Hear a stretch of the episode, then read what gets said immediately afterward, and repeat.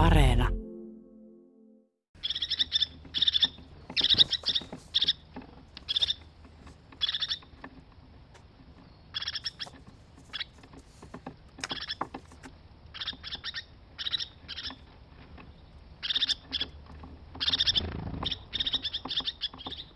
Nyt Luontosuomen aiheen pariin ja minkälainen suoranainen jalokivi se onkaan. Eläköön ihmeellinen monimuotoisuus. Samalla tiedostamme monimuotoisuuden häviämisen. Minnalle tuttu laji tässä taustalla.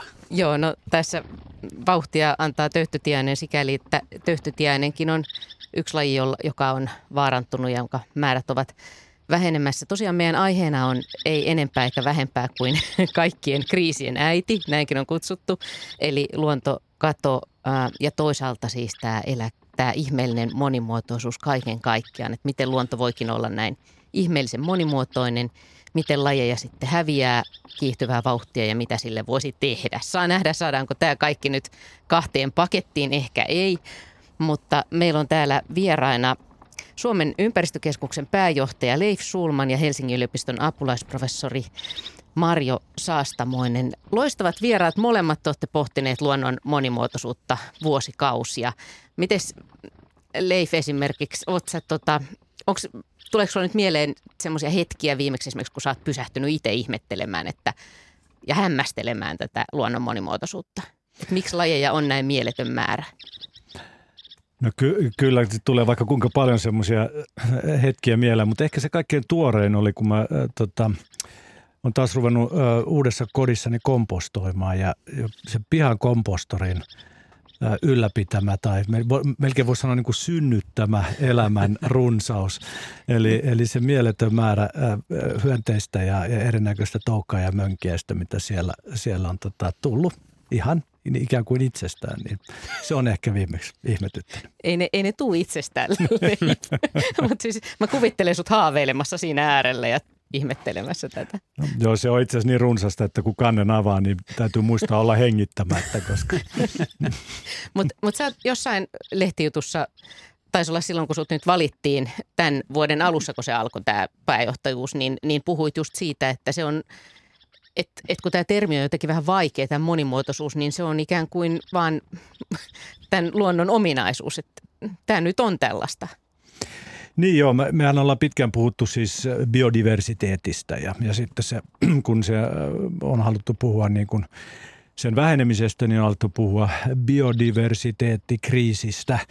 Ja niin, se on niin aika kam- paha. Joo. joo, se on niin kammottava äh, kielen solmia eihän me puhuta myöskään klimaattisesta transformaatiosta, vaan ilmastonmuutoksesta. Ja sen takia mä oon halunnut niin kuin palauttaa ton suomen kieleen.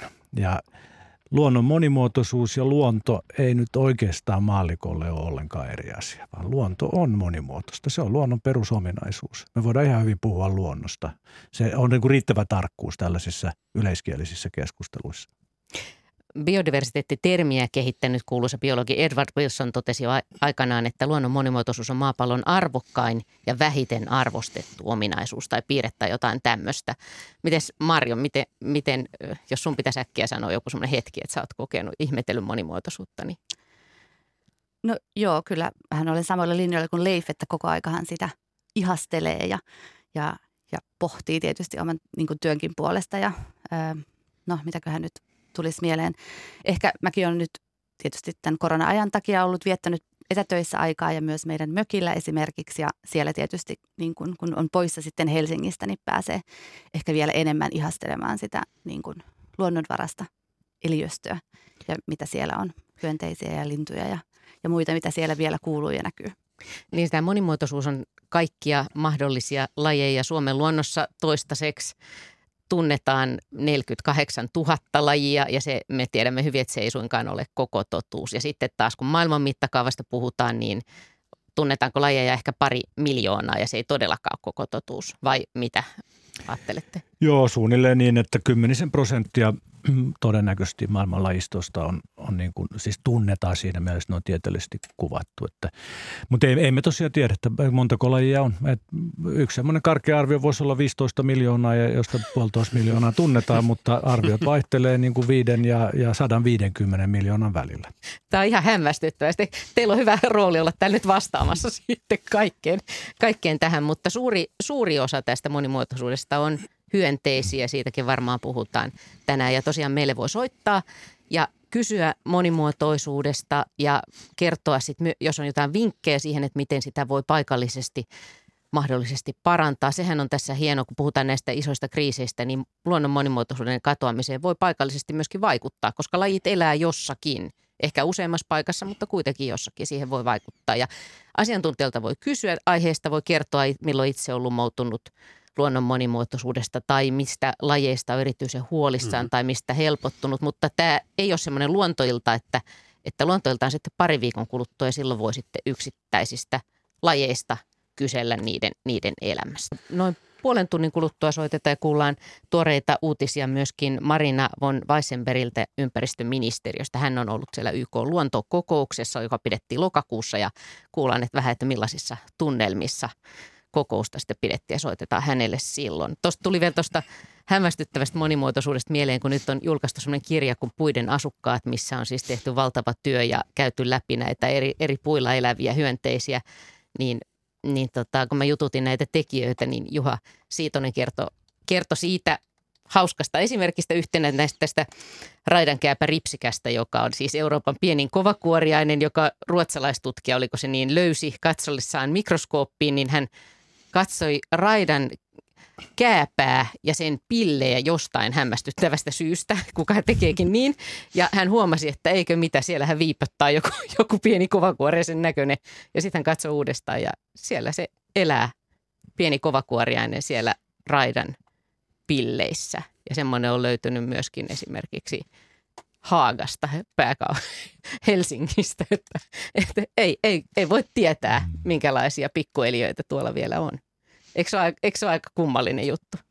Joo, ja just niin kuin tietysti hyönteisistä erityisesti, niin tiedetään todella vähän, että paljon tiedetään, mutta paljon on vielä niin kuin löytämättä. Ja mitä lähemmäs päivän ja mennään, niin tietysti enemmän yllätyksiä tulee.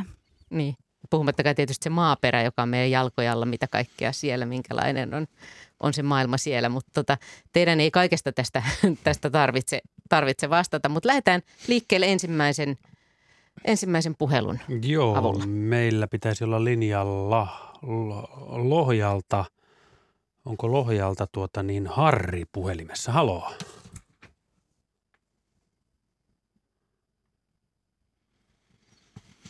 Ei kuulu vielä mitään. Mm, nyt me emme saa ilmeisesti Harria linjalle, mutta jatkakaa te puhetta, niin minäpä selvitän. Oh, nyt. nyt kuuluu. On se maailma siellä, mutta tota, Harri, haloo. Tästä, tästä tarvitse.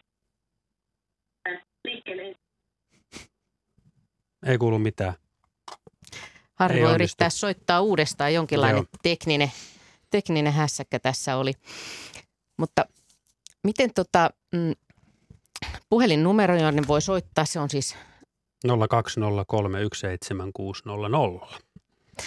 Marjo, me juteltiin äsken hyönteisistä, niin yksi asia, jos nyt mietitään tätä hyönteisten runsautta, on tietenkin sitten, ja kovakuoriaista, kovakuoriaisia on vielä jostain syystä niin kuin vielä enemmän. Eikö se ole ihan hämmästyttävää, että miksi kovakuoriaisia maailmassa on niin mielettömän paljon näitä hyviä kysymyksiä, joihin on aika, aika vaikea kokonaisuudessaan vastata. Mutta sitten se, mikä on aika yllättäen tullut vasta ihmisten tietoisuuteen, tai en mä tiedä, niin on tämä hyönteiskato. Siitä ei ole itse asiassa kovin montaa vuotta puhuttu, ja eikö ole niin, että myöskin hyönteistieteilijälle se on tullut vähän yllätyksenä? Joo, siis se on nyt ollut tosiaan muutaman vuoden, vuosikymmenen, tai ehkä nyt Niin. niin. kymmenen vuotta ö, tiedossa. Tai siis tosi tiedossa vähän aikaa. Joo, Joo. Kyllä, todella vähän aikaa. Ja siitä siis tiedetään myöskin sen verran vähän Suomessa esity, eri, esi- esimerkiksi, koska siis ei ole niin kuin, me ei tiedetä edes mitä hyönteisiä on, me ei mitata niitä, meillä ei ole tavallaan niin kuin, ää, mittoja mitata myöskään sitten sitä katoa, koska niin kuin tällaiset seurannat niin pääosin seuraa lintuja tai jossain määrin nisäkkäitä, ehkä perhosia, yöperhosia, mutta sitten kaikista niistä muista hyönteisistä, niin monissakaan maassa ei ole niin kuin pitkäaikaisesti seuranta-aineistoja hyönteisistä. Ja sitten taas tämmöiset pitkäaikaisseuranta-aineistot on oikeastaan ainoa tapa nähdä, miten se niin kuin monimuotoisuus on sitten potentiaalisesti nyt muuttunut. Mutta sitten niistä muusta, muutamasta maasta, missä tätä tietoa on, niin on hyvin hälyttävää tietoa siitä, että lajimääriä on hävinnyt, mutta sitten myös niin kuin ne yksilömäärät lajien sisällä on romahtaneet monessa tapauksessa. Ja se, kun me ollaan monessa asiassa nyt vähän sen äärellä, että ei tarkasti tiedetä, niin siitäkään ei tarkasti tiedetä, mitä se vaikuttaa. Eikö niin? Ei tiedetä, mitä se vaikuttaa, että hyönteisten määrät voi olla vähentynyt monin paikoin niin kuin aika, niin, aika lailla. Joo. Niin me siis tosiaan näin on, että me, me niin kuin tiedetään ky, kylläkin paljon tällaisia esimerkkejä siitä, miten lajit vaikuttaa toisiinsa. Et me tiedetään, niin kuin, että yksi laji syö toista tai, tai että yksi laji pölyttää toista tai, tai levittää sen siemeniä ja näin poispäin. Mutta, mutta kun lajeja on hirvittävän paljon ja niin kuin näitä mahdollisia erilaisia vuorovaikutuksia niiden kesken on niin iso määrä, että se on niin käytännössä täysin mahdotonta selvittää niitä kaikkia. Ja me joudutaan sen takia niin kuin tutkimuksessa pitäytymään toisaalta niin kuin ekologisiin teorioihin. Me tiedetään, että, että ekosysteemissä esimerkiksi rakentuu ravintoverkkoja ja, ja silloin on niin kuin loogista päätellä, että mikäli sieltä poistuu lajeja, niin se ravintoverkko yksinkertaistuu ja jossain vaiheessa niitä yhteyksiä sitten alkaa kadota täysin. Ja, ja, ja toisaalta me voidaan sitten pitäytyä niin kuin just tämmöisiin niin kuin tiettyihin havaintoihin ja, ja, ja niihin ryhmiin, jotka, jotka me tunnetaan aika hyvin, niin kuin esimerkiksi linnut. Ja näistä me voidaan sitten koittaa tehdä päätelmiä, mutta, mutta se ei ole, luonto on niin monimuotoinen myöskin siinä toiminnassaan, että se ei ole todellakaan kovin helppoa. Ja ehkä vielä tuohon lisäksi, että että totta kai me tiedetään monia asioita, mitkä niin kuin tulee muuttumaan, jos hyönteiset katoo. Että me tiedetään niiden tärkeys pölyttämisessä tai ää, niin kuin ravintona just linnuille tai, tai joillekin muille lajeille, että et, et kyllä me tiedetään, että jos ne katoaa, niin ei me pystytä oikeastaan elämään täällä, että meidänkin ravinto on hyvin riippuvaista hyönteisistä.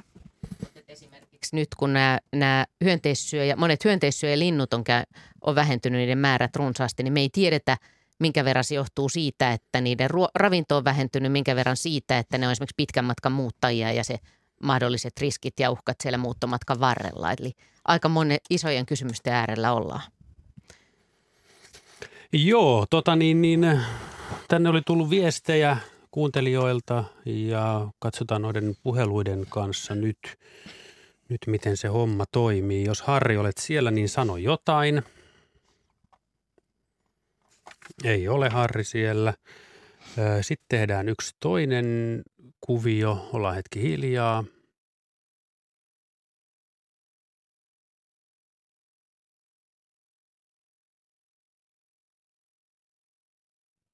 No niin, saadaanko nyt?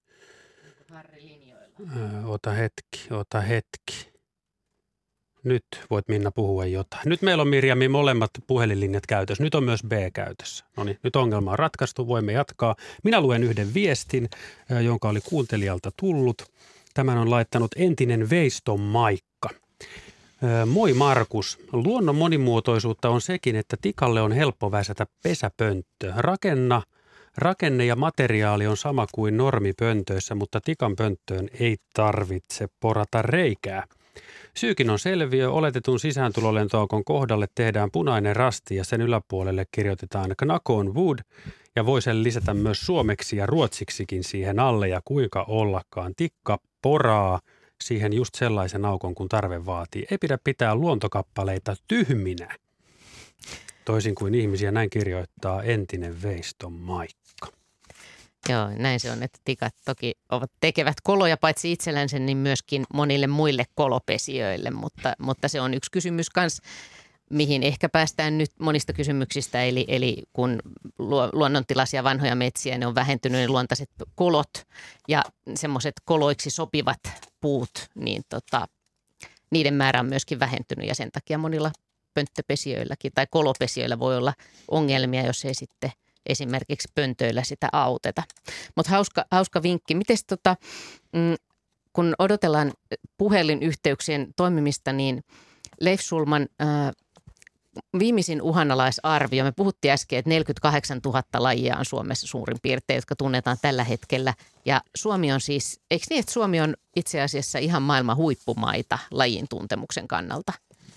On sikäli, että, että me pystytään just näissä uhanalaisuusarvioinneissa arvioimaan isompi osuus meidän lajistosta kuin oikeastaan mikään muu maa.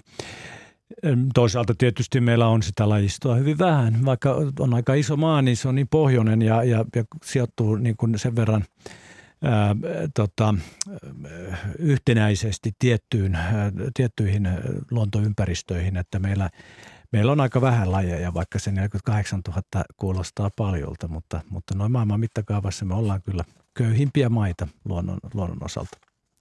Niin, arviossa, viimeisimmässä uhanalaisarviossa ehkä noin puolet lajista, niin niistä tiedetään sen verran, että pystyttiin arvioimaan suunnilleen niiden uhanalaisuutta tai pärjäämistä tai miten sitten onkin, mutta, mutta tosiaan Suomessa on pitkät, pitkät perinteet ja, ja sä oot Leif ollut – paitsi nyt tässä nykyisessä hommassa, niin sä oot ollut myöskin luonnontieteellisen keskusmuseon johtajana ja, ja, sitä kautta, ja sitä ennen myöskin siellä kasvitieteellisessä puutarhassa. Sulla itse asiassa, sä oot nähnyt hyvin monesta vinkkelistä tätä suomalaista luontoharrastuneisuutta ja tutkimusta ja näitä, näitä pitkien aikasarjojen rakentumista. Ja siellä luonnontieteellisessä keskusmuseossa, siellä on aika jännittävä, kun siellä on, voi olla näytteitä siis satoja vuosia vanhoja ja niitäkin pystytään nyt vielä tutkimaan uusilla Joo. menetelmillä ja sieltä voidaan saada aika jännittäviä tietoja. Vanhin, vanhin näytös siellä, siellä on muistaakseni yksi kasvinäyte 1680-luvulta. Wow.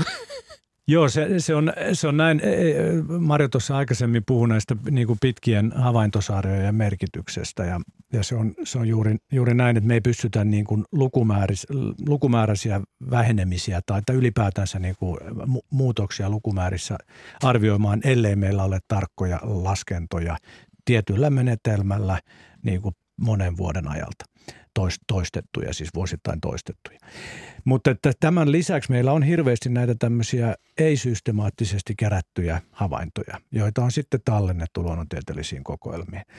Ja niistä saadaan sitten vähän niin kuin erilaisia asioita. E, esimerkiksi se, että just tämä lajimäärä Suomessa, siis ne lajit, mitä nyt Suomesta ylipäätänsä tunnetaan, niin osa niistä tunnetaan vain jostain ihan muutamasta harvasta tai vaikka vain yhdestä kokoelmayksilöstä. Siitähän ei vielä pysty sanomaan yhtään mitään, että onko se harvinaistunut vai yleistynyt ja missä kaikkialla sitä esiintyy, jos se on vain kerran kerätty. Mutta se on silti tietysti todiste siitä, että se on ollut olemassa. Meillä on se, se mahtava tilanne, että tutkimusmenetelmät on kehittynyt niin paljon, että me pystytään saamaan irti niistä tallennetuista kokoelmanäytteistä aivan hämmästyttäviä asioita. Esimerkiksi kun puhuttiin tässä hyönteiskadosta – ja siitä, että eri lajit syö hyönteisiä, me voidaan arvioida, että jos hyönteistä katoaa, niin ne syöjätkin katoaa. Mutta me ei tiedetä, mitä hyönteisiä esimerkiksi lepakot söi ennen vanhaa. Vaan näistä museonäytteistä mä tiedän, että keskusmuseossa on käynnistymässä semmoinen tutkimus, jossa koitetaan vanhoista lepakkonäytteistä suolen sisältöä tutkia ja, ja siis hyönteisten DNAta sieltä analysoida, jolloin voidaan saada selville, että mitä 1800-luvulla kuollut lepakko on syönyt. Se on aivan hämmästyttävää. Onko, se sel- onko tämä asia nyt selvinnyt jollain lailla? Joo. Nyt täytyy kysyä sieltä luomuksen tutkijoilta. Mä valitettavasti näistä asioista en ole enää niin hyvin perillä, kun en ole siellä enää johtajana. Marja. Meillä oli just itse asiassa työpaikalla keskustelua tästä samasta menetelmästä ympäristö-DNA-analyyseistä, niin että pystyisikö esimerkiksi myös punkeista näkemään, että mitä, missä niin kuin punkki on, on vierailut, että nämä metodit kyllä tota, kehittyy ja siis, että pystytään esimerkiksi kukista tällä samalla menetelmällä näkemään, että ketkä sitä on käynyt pölyttämässä. Wow. Ja, ja silloin saadaan sitten tietoa myös niin kuin just hyönteismääristä eri alueilla. Ja maaperästähän pystytään periaatteessa tutkimaan niin kuin vähän, että tehdään ikään kuin semmoinen vähän niin kuin piirtelö ja pystytään siitä katsoa sitä DNAta, että mitä sienilajeja ja muuta siellä on. Että ei itse asiassa mm. tarvitse välttämättä löytääkään niitä kaikkia enää. Joo, juuri näin. Piirtelö. No, tämä oli ehkä tämmöinen toimittaja. Eli mikä? Eli mikä? Eli mikä?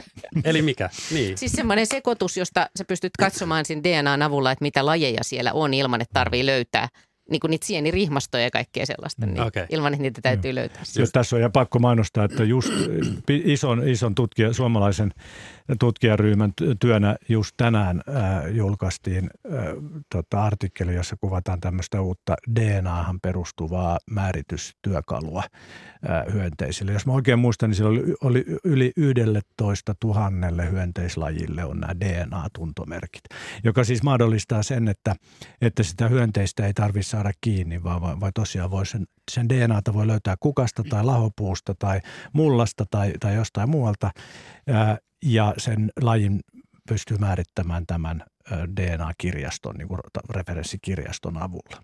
Tää, tässä on ihan, mm. ihan käsittämättömät mahdollisuudet, mitkä Mm. avautuu. Ja Markus, Joo, säkin joo. voit määrittää, tai ehkä just et sinä, mutta jos sä näet, että maja vaan niin kuin jyrsinyt jotain puuta, niin siitä, siitäkin voi päätellä Mikä sitä sen syljen DNAsta, että, että Mm. mikä, kumpi majava siellä on käynyt. Just, eli siis äh, tulee koko ajan uusia keinoja, menetelmiä, tekniikoita ja, ja, ja niitä tulee ajan myötä ja aina lisää ja lisää. Tota, kysymys näistä maailman lajeista tai vaikka Suomen lajeista, niin miten ne noin niin kuin karkeasti jakautuu? Siis että onko siellä mi- millaisia eläimiä, millaisia kasveja ja onko vielä? Hyvä kysymys. Mm. Hmm. Usein nähdään pandoista ja tiikereistä Mm. kuvia, kun aletaan puhua luonnon monimuotoisuudesta. Joo, mä, mä muistelisin, että yksi ka- kasveja tutkiva kollega Helsingin yliopistossa äh, tota, on kirjoittanut o- oman someprofiiliinsa jotenkin näin, että, että eläimet on pyöristysvirhe elonkehän laidalla. Vai- Vaikka, vaikka nis, nisäkkäät, nisäkkäät ehkä on tota, pyöristysvirhe elonkehän laidalla. Siis tarkoittaa sitä, että vaikka me olemme nisäkkäitä ja me koetaan niin kuin nisäkkäät jotenkin merkityksellisinä, niin ää, maailman mittakaavassa luonnon monimuotoisuudessa ne on statisteja, että, että niitä, niitä on erittäin vähän. Mutta eläimiä kyllä on paljon, siis nimenomaan hyönteisiä ja, ja tota, ylipäätänsä tota, niveljalkaisia, siis myös äyriäisiä ja hämähäkkieläimiä ja näin poispäin. Kasvejakin on paljon ja sitten hyvä, tämä on niin mielenkiintoinen aika iso kysymysmerkki on sienet. Me ei tunneta niitä vielä niin hirveän paljon, joitakin kymmeniä tuhansia lajeja, jos mä oikein muistan, mutta on arvioita, että niitä todennäköisesti on moninkertainen määrä, että se tutkimus on vielä niin, niin alussa.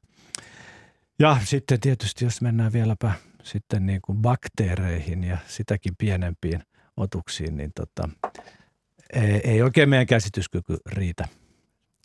Mä muistan, kun mä sienitieteilijä Panu Halmetta haastattelin, niin hän sanoi iloisesti heti siinä metsänotkelmasta, että ei kukaan tunne näitä kaikkia sieniä täällä. Ja niinhän se tietenkin on. Että oli ihan joku, jossain havunneulasen sisälläkin oli joku sieni, olikohan se nyt näin. Mutta siis hämmästyttävä maailma, joka kuitenkin, vaikka ne on pieniä, niin ne on tosi tärkeitä. Ja hyönteiset tosiaan isos, isossa roolissa tässä. Jostain syystä tämä rakennelma toimii niin, että niitä tarvitaan paljon. Niinkö, Marjo? Kyllä, niitä tarvitaan paljon ja kaikkialla.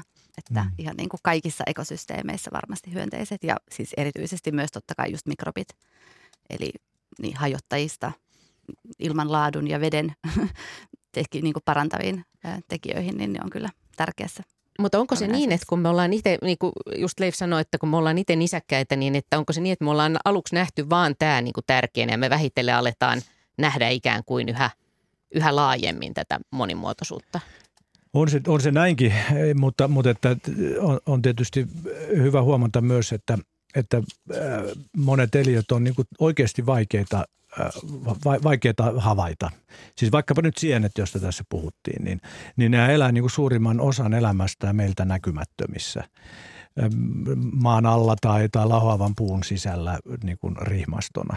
Ja, ja tota, esimerkiksi juuri nämä tuossa aikaisemmin mainitut DNA-pohjaiset tunnistusmenetelmät ovat jo tuoneetkin niin kuin aivan uusia tutkimusmahdollisuuksia tämän tämmöisen niin kuin piilottelevan kryptisen monimuotoisuuden tutkimukseen. Ja eikä, eikä se tosiaan koske pelkästään sieniä, vaan sitten kun mennään niin kuin hyvin, hyvin pienikokoisiin, kaiken maailman maaperäeläimiin, punkkeihin tai, tai äm, erilaisiin matoihin tai näin poispäin, niin, niin, niin se on yksinkertaisesti vaikea havaita niitä, erittäin vaikea. Tuo on hyvä huomio ja tekni, paremmat, parempi tekniikka, paremmat mikros, mikroskoopit, parempi kaikki. Tällainen auttaa meitä nyt siinä sitten. Tota, me ollaan puoli tuntia lähetystä eläköön ihmeellinen monimuotoisuus menty ja me ollaan päästy jo siihen tähän kryptiseen piilottelevaan monimuotoisuuteen. Mutta siis Marjo Saastamoinen, sä oot tutkinut täpläverkkoperhosia, joilla on myöskin hirveän pitkä tai hyvin pitkä tutkimushistoria Suomessa ja, ja toihan on aika kiehtova esimerkki, että yhdenkin lajin kautta, että siitä löytyy niin paljon tutkittavaa ja sen kautta päästään isoihin kysymyksiin käsiksi. Joo, siis se on ollut ihan ö, mahtava alku Ilkka Hanskilta silloin 90-luvun alussa, että hän halusi löytää jonkun tällaisen luonnon systeemin, millä niin kuin pystyisi tutkia just niin kuin ympäristön pirstoutumisen vaikutuksia luonnon populaatioihin ja päätti sitten aloittaa tällaisen seurannan, joka alkoi siis tästä täpläverkkoperhosesta, mutta sittenhän se on ajan myötä myös niin kuin kasvanut, että, että sieltä kedoilta ö, seurataan myös muutamia kasveja ja sitten kasveilla olevia sieniä ja perhosen pistiäistä ja muuta. Että siinä on tullut vähän tämmöinen niin yhteisötason tason seuranta sitten ajan myötä, mutta joo, 30 vuotta joka vuosi ihan samalla menetelmällä on tätä täpläverkkoperhosta tutkittu Ahvenanmaalla ja sen avulla myös on kehitetty niin kuin isompiakin teorioita ja ajatuksia tietysti just siitä, että miten lajit yleisesti selviää kaikesta tästä niin kuin muutoksesta, mitä, mitä tapahtuu. Että alkoi ympäristön pirstoutumisella, mutta nyt me nähdään jo sen systeemin niin kuin heijastavan, niin kuin, miten lajit reagoi myös ilmastonmuutokseen niin kuin tässä tapauksessa tietysti, että eihän kaikki lajit samalla tavalla siihen reagoi, mutta sitä voi kuitenkin käyttää tämmöisenä mallisysteeminä ja esimerkkinä ja avata tietoa sitten. Ilkka Hanski oli varmasti eräs Suomen tai kuuluisimpia biologeja ja hän kirjoitti Viestiä saarilta kirjassa muun muassa siitä just, että näistä suurista muutoksista, joita jo hänen tutkijan uransa aikana tapahtuu, mutta jotka on niitä vä- niin vähittäisiä, että jos niitä ei tutkita, niin, niin niitä ei niinku huomaa, koska ne tapahtuu niin vähittäisesti. Täpläverkkoperhosessa, niin, ää, niin minkä takia se on, meillä taitaa olla puhelu nyt siellä, minkä takia se on, on niin arvokasta, että yhtä lajia on tutkittu näin pitkään. Mitä siitä sitten saadaan irti?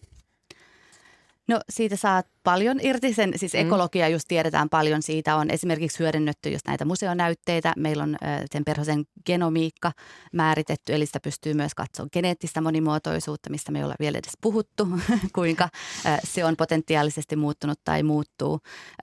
Pystyy selvittämään, kuinka se laji on sopeutunut tähän pirstoutuneeseen ympäristöön, joka sitten saattaisi antaa osvittaa, että ehkä muutkin lajit pystyvät tai eivät pysty sopeutumaan näihin muuttuviin olosuhteisiin. Onkohan meillä nyt yhteys Marinaan? Haloo. No, haloo, haloo, kuuluuko? Kyllä Kuuluu. kuuluu. Hyvä. Mainiosti kuuluu. Hyvää iltaa. Nyt ollaan No, saatu, iltaa kuulkaa teille kaikille, hei. hei, Moi. nyt ollaan saatu linjatkin kuntoon. Ja siellä on tosiaan ympäristöneuvos Marina von Weissenberg ympäristöministeriöstä ja tota, sä olit lokakuussa mukana tässä YK luontokokouksessa. Kerro nyt, että mikä se kokous oli ja mitä siinä saatiin aikaiseksi?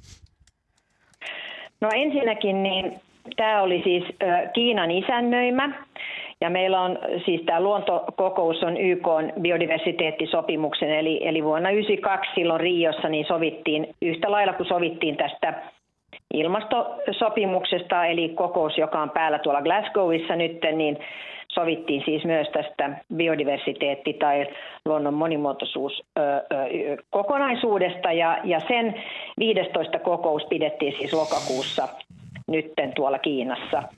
Ja, ja se, miksi tämä kokous oli, on hyvin tärkeä ja, ja sehän oli siirtynyt nyt melkein kahdella vuodella jo eteenpäin tämän pandemian vuoksi. Mutta tämän kokouksen tarkoitus oli se, että maailman maat, eli tähän kuuluu 196 maata ja EU, niin mitä tehdään tämän luontokadon pysäyttämiseksi? Koska toimet ja toimeenpano ei ole ollut riittävää tähän mennessä, niin me, meidän pitää niin kuin kiinnittää huomiota siis sekä siihen, että mitä Suomessa, mutta myös mitä maailmanlaajuisesti tullaan tekemään suojelun, luonnon monimuotoisuuden kestävän käytön ja sitten tästä geenivarojen saatavuudesta ja hyötyjen jaosta. Ja tämä kokous oli siis nyt tämmöinen ensimmäinen vaihe. Se lopullinen kokous on ensi keväällä, jossa tullaan sitten päättämään uusista tavoitteista. Eli noin 20 tavoitteesta. Ja nämä tulee olemaan toivottavasti kunnianhimoiset, tarkkarajaiset ja määrälliset. Ja tässä kokouksessa niin päätettiin kahdesta asiasta. Eli ensinnäkin oli Kiinan laatima ja maailman maita tota, hyväksymä tämmöinen niin sanottu Kunming-julistus, jossa meidän poliittiset päättäjät sitoutui 17 toimeenpiteeseen, miten me edetään tämän luontokadon pysäyttämiseksi. Ja toisekseen me päätettiin rahasta, eli budjetista, ja mitkä on ne rahavirrat, joita tarvitaan, jotta me päästään siihen Kunmingin kevään kokoukseen, jossa sitten seuraavan kerran väännetään rahasta kättä. Ja, ja, ja sitten vielä sanoisin sen, että Kiina itse avasi uuden rahaston, joka oli kyllä hyvin tervetullut. Eli noin 210 miljoonaa euroa laittoi uuteen luonnonsuojeluun kohdistuvaan rahastoon, jolla ne haluaa auttaa kehitysmaita perustamaan lisää suojelualueita ja hoitamaan niitä tehokkaasti. No oliko siellä, eikö siellä ollut jonkun verran puhetta myöskin näistä suojelualueiden koosta ja määristä ja tämän tyyppisistä? Kyllä. Siinä oli siitäkin, eli me halutaan tätä globaalia luontopolitiikkaa edistää.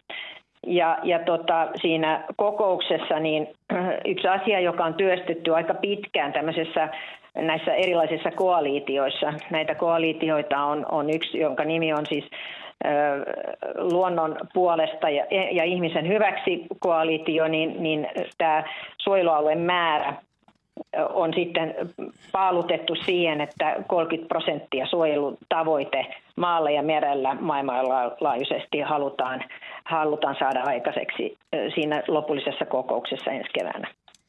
Mites, no entäs sitten se tunnelma? Sä oot ollut pitkään mukana toimimassa luonnon monimuotoisuuden hyväksi ja tosiaan niin kuin toitkin esiin, että tarvitaan tehokkaampia keinoja. Vuodesta 1992 on monta, monta vuotta ja vuosikymmentä ja, ja luonnon monimuotoisuus luontokatoa ei ole mitenkään saatu pysäytettyä päinvastoin, niin tota, onko tunnelma muuttunut nyt? Oliko se erilainen tässä kokouksessa? Tuntuuko susta, että, että asiat on jotenkin muuttumassa? No siis ainakin niin mun mielestä se, että, että tämä yhteinen tietopohja on selvä. Eli tiedemaailmalle suuret kiitokset siitä, että ollaan pystytty keräämään just näiden seurantojen kautta, puhutaanko sitten esimerkiksi täpläverkkoperhosen kautta, joka on erittäin hyvä indikaattori, ja näiden kautta tullaan vielä mittaamaan tätä tulevaisuutta vielä tarkemmin. Mutta tiedemaailma on antanut meille aivan selvät sävelet. Eli, eli tämä IPPES luontopaneeli ja globaali arvio, joka julkistettiin vuonna 2009, niin niin totesi hyvin selvästi, että mitkä on ne asiat, joihin meidän pitää kiinnittää huomiota, jotta tämä luontokato pysähtyy. Ja, ja se, se on niin kuin saanut aikaiseksi sen, että, että ainakin päättäjille se tiete, tieteen, tieteestä tuleva viesti on hyvin selvä. Ja tämä auttaa sitä, että, että ainakin nämä yhteiset, yhteinen tahtotila löydetään. Ja mun mielestä tämä, tämä niin kuin luonnon monimuotoisuuden läpilyönti nyt vihdoin on tapahtumassa, tai ainakin niin mä toivon. Siis vire on ihan toinen. Kaikki päättäjät ja, myös presidentit, jotka olivat paikalla, niin, niin, niin siis ovat kumminkin sisäistäneet tämän. Ja tämä on mun mielestä se, että jos me voidaan rakentaa tätä luottamusta kansainvälisesti, niin me ollaan jo erittäin pitkällä ja, ja, ja, ja tietopohja on hyvin selvä ja riittävät jatkoaskelien tekemiseen. Sitten jos puhutaan siitä, että onko 30 prosenttia suojelualueita riittävää, niin Minna, niin kuin sä viittasit, Edward O. Wilson, hän itse sanoo sen, että ei 30 prosenttia tule riittävään, vaan, vaan puolet maapallosta. Että, että tota, Mutta nyt tämä keinovalikoima, niin tämä on se tärkein asia. Eli mitkä kaikki keinot otetaan käyttöön. Sekä lainsäädännön, vapaaehtoisuuden, kansalaisten, yritysmaailman, yhteisöjen, jokaisen ihmisen, sinä ja minä, niin me voidaan kaikki tehdä luonnon monimuotoisuudelle paljon enemmän ja, ja, ja tota, ehkä myös niin kuin miettiä päivittäin, että mitkä meidän omat teot on. No joo, Markus Turunen täällä puhuu toinen ohjelman toimittajista. Äsken mainitsit Marina toimet ja toimeenpanon, että ne ei ole ollut koskaan riittäviä. Onko tässä nyt jotain, jolla varmistetaan, että ne toimet ja toimeenpanot tällä kertaa olisi riittäviä? No tämähän on tosi tärkeä asia, koska siis asiahan on niin, että jokainen maa pitää toimeenpanna tämä uusi diili tai uusi päät, näitä päätöksiä. Mutta jos tavoitteet on muotoiltu tarkasti ja niillä on määrällisiä tavoitteita, niin silloin hän on paljon helpompi todeta, ollaanko me oikealla tiellä, paljonko pitää tehdä lisää, missä on aukkoja. Kun aiemmin oli äh, erittäin ympeäpyöreitä tota, muotoiluja, että mitä tehdään, mutta tämähän on juuri tämä, koska meillä on konsensuspäätös, eli kaikki pitää tehdä yhtenäisen päätöksen mukaan, niin tämähän tietenkin voi olla haaste, että jos tulee liian ympäripyöreitä tavoitteita, niin, niin, niin sit mitattavuus on, on haasteellinen. Mutta nyt sekä Suomen että EUn tavoite on se, että tämä seurantajärjestelmä kehitetään siten, että se olisi velvoittavampi ja samana, samanlainen kaikille raportointimielessä. Se on sellainen suurvalta, kun Kiina oli tässä siis avannut rahastoja ja laittanut sinne kuulemani mukaan, sanoitko 200 miljoonaa ö, rahaa, mikä dollaria tai euroa ilmeisesti. Euroja, Joo, niin sehän on euroa. Kiinan kokoiselle maalle, siis sehän on, sehän on puupennin puolikas. Onko tota niin, pitäisi laittaa nolla perään? Pitää paikkansa, mutta samanaikaisesti tämähän on erittäin hyvä. Eli Kiinahan kumminkin on edelleen kehitysmaa myös, vaikka se on taloudellisesti erittäin ö, iso maa. Ja se, se, se on oikeassa, että, että tämä, tämähän on pieni, mutta eleenä jo se, että ne avasi tämän ja sanoi, että kaikki muut maat yhtiköön tähän rahastoon. E, eli tämä ei ole vain Kiina, joka vaan ne toivoo, että kaikki muutkin maat tulisi mukaan tähän niin sanottuun yhteiseen savottaan. Niin, niin, e, ja, ja mitä sitten tapahtuu? Mutta sitten toisaalta niin äh, tämä on ensimmäinen kerta, kun meidän budjettipäätös, kun YK päättää näistä niin sanottuista prosenteista, niin jatkossa vuonna 2022 Kiina on suurin rahoittaja koko biodiversiteettisopimuksen jäsenmaksussa – ja tämä ei ole koskaan ollut aiemmin näin. Ja yksi syy tietenkin on se, että USA hän ei ole osapuoli tässä, tässä kokonaisuudessa. Miten Marina, sä olit pääneuvottelijana ja oot käynyt tätä kokousta läpi, niin jäikö sulle niinku semmoinen toiveikas olo vai, vai onko, oliko niinku jotenkin semmoinen, että huh, huh miten raskasta? Tämähän on, tämähän on tämmöistä maratonjuoksua varmaan tämä luonnon monimuotoisuuden puolesta, puolesta työskentely. Siis mä, mä oon niin kuin hirveän toiveikas ja jopa iloinen tietyy tosin. Tässähän oli niin kuin semmoista, kun tultiin tähän kokoukseen Kiinan isännöimänä, ei tiedetty hirveästi, mitä, mitä Kiina aikoo nyt tehdä. Mutta sitten kun tämä niin sanottu kapula, jos puhutaan juoksusta 400 matran jälkeen, niin, niin kapula siirtyi Egyptiltä Kiinalle niin jo, jo rupesi niin kuin, ö, asiat etenemään. Ja, ja, ja näköjään suunnitelma on aika hyvin selvä niillä, mutta tietenkin nyt pitää, pitää jäitä hat, hatussa ja tehdä tämä meidän suunnitelma ja jatkaa tätä työtä hyvin, hyvin tarkasti, ja, ja, ja, mutta kyllä mä nyt, kun nyt luulen, että ja toivon myös, että Glasgowista, siis ilmastosopimuksesta, tulee hyvät hyvät päätökset, koska, koska se virittää tätä, että, että me myös onnistutaan tuolla Kunmingissa keväällä. Mutta mä oon siis ihan oikeasti supertoiveikas. Ja, ja tota, ensimmäistä kertaa, kun minä olen nähnyt näissä piireissä sitä, että kaikki maailman niin kuin, tärkeimmät ö, päättäjät on paikalla. Kiitos, kiitos näistä ja toivotaan hyvää, hyvää jatkoa näihin kevään, kevään kokoukseen sitten ja siitä puhutaan, siihen palataan, palataan sitten myöhemmin. Mites äh, Leif ja Mario, Oletteko te kokenut sillä lailla, että, että nyt vihdoinkin luonnon monimuotoisuuden arvo ymmärretään?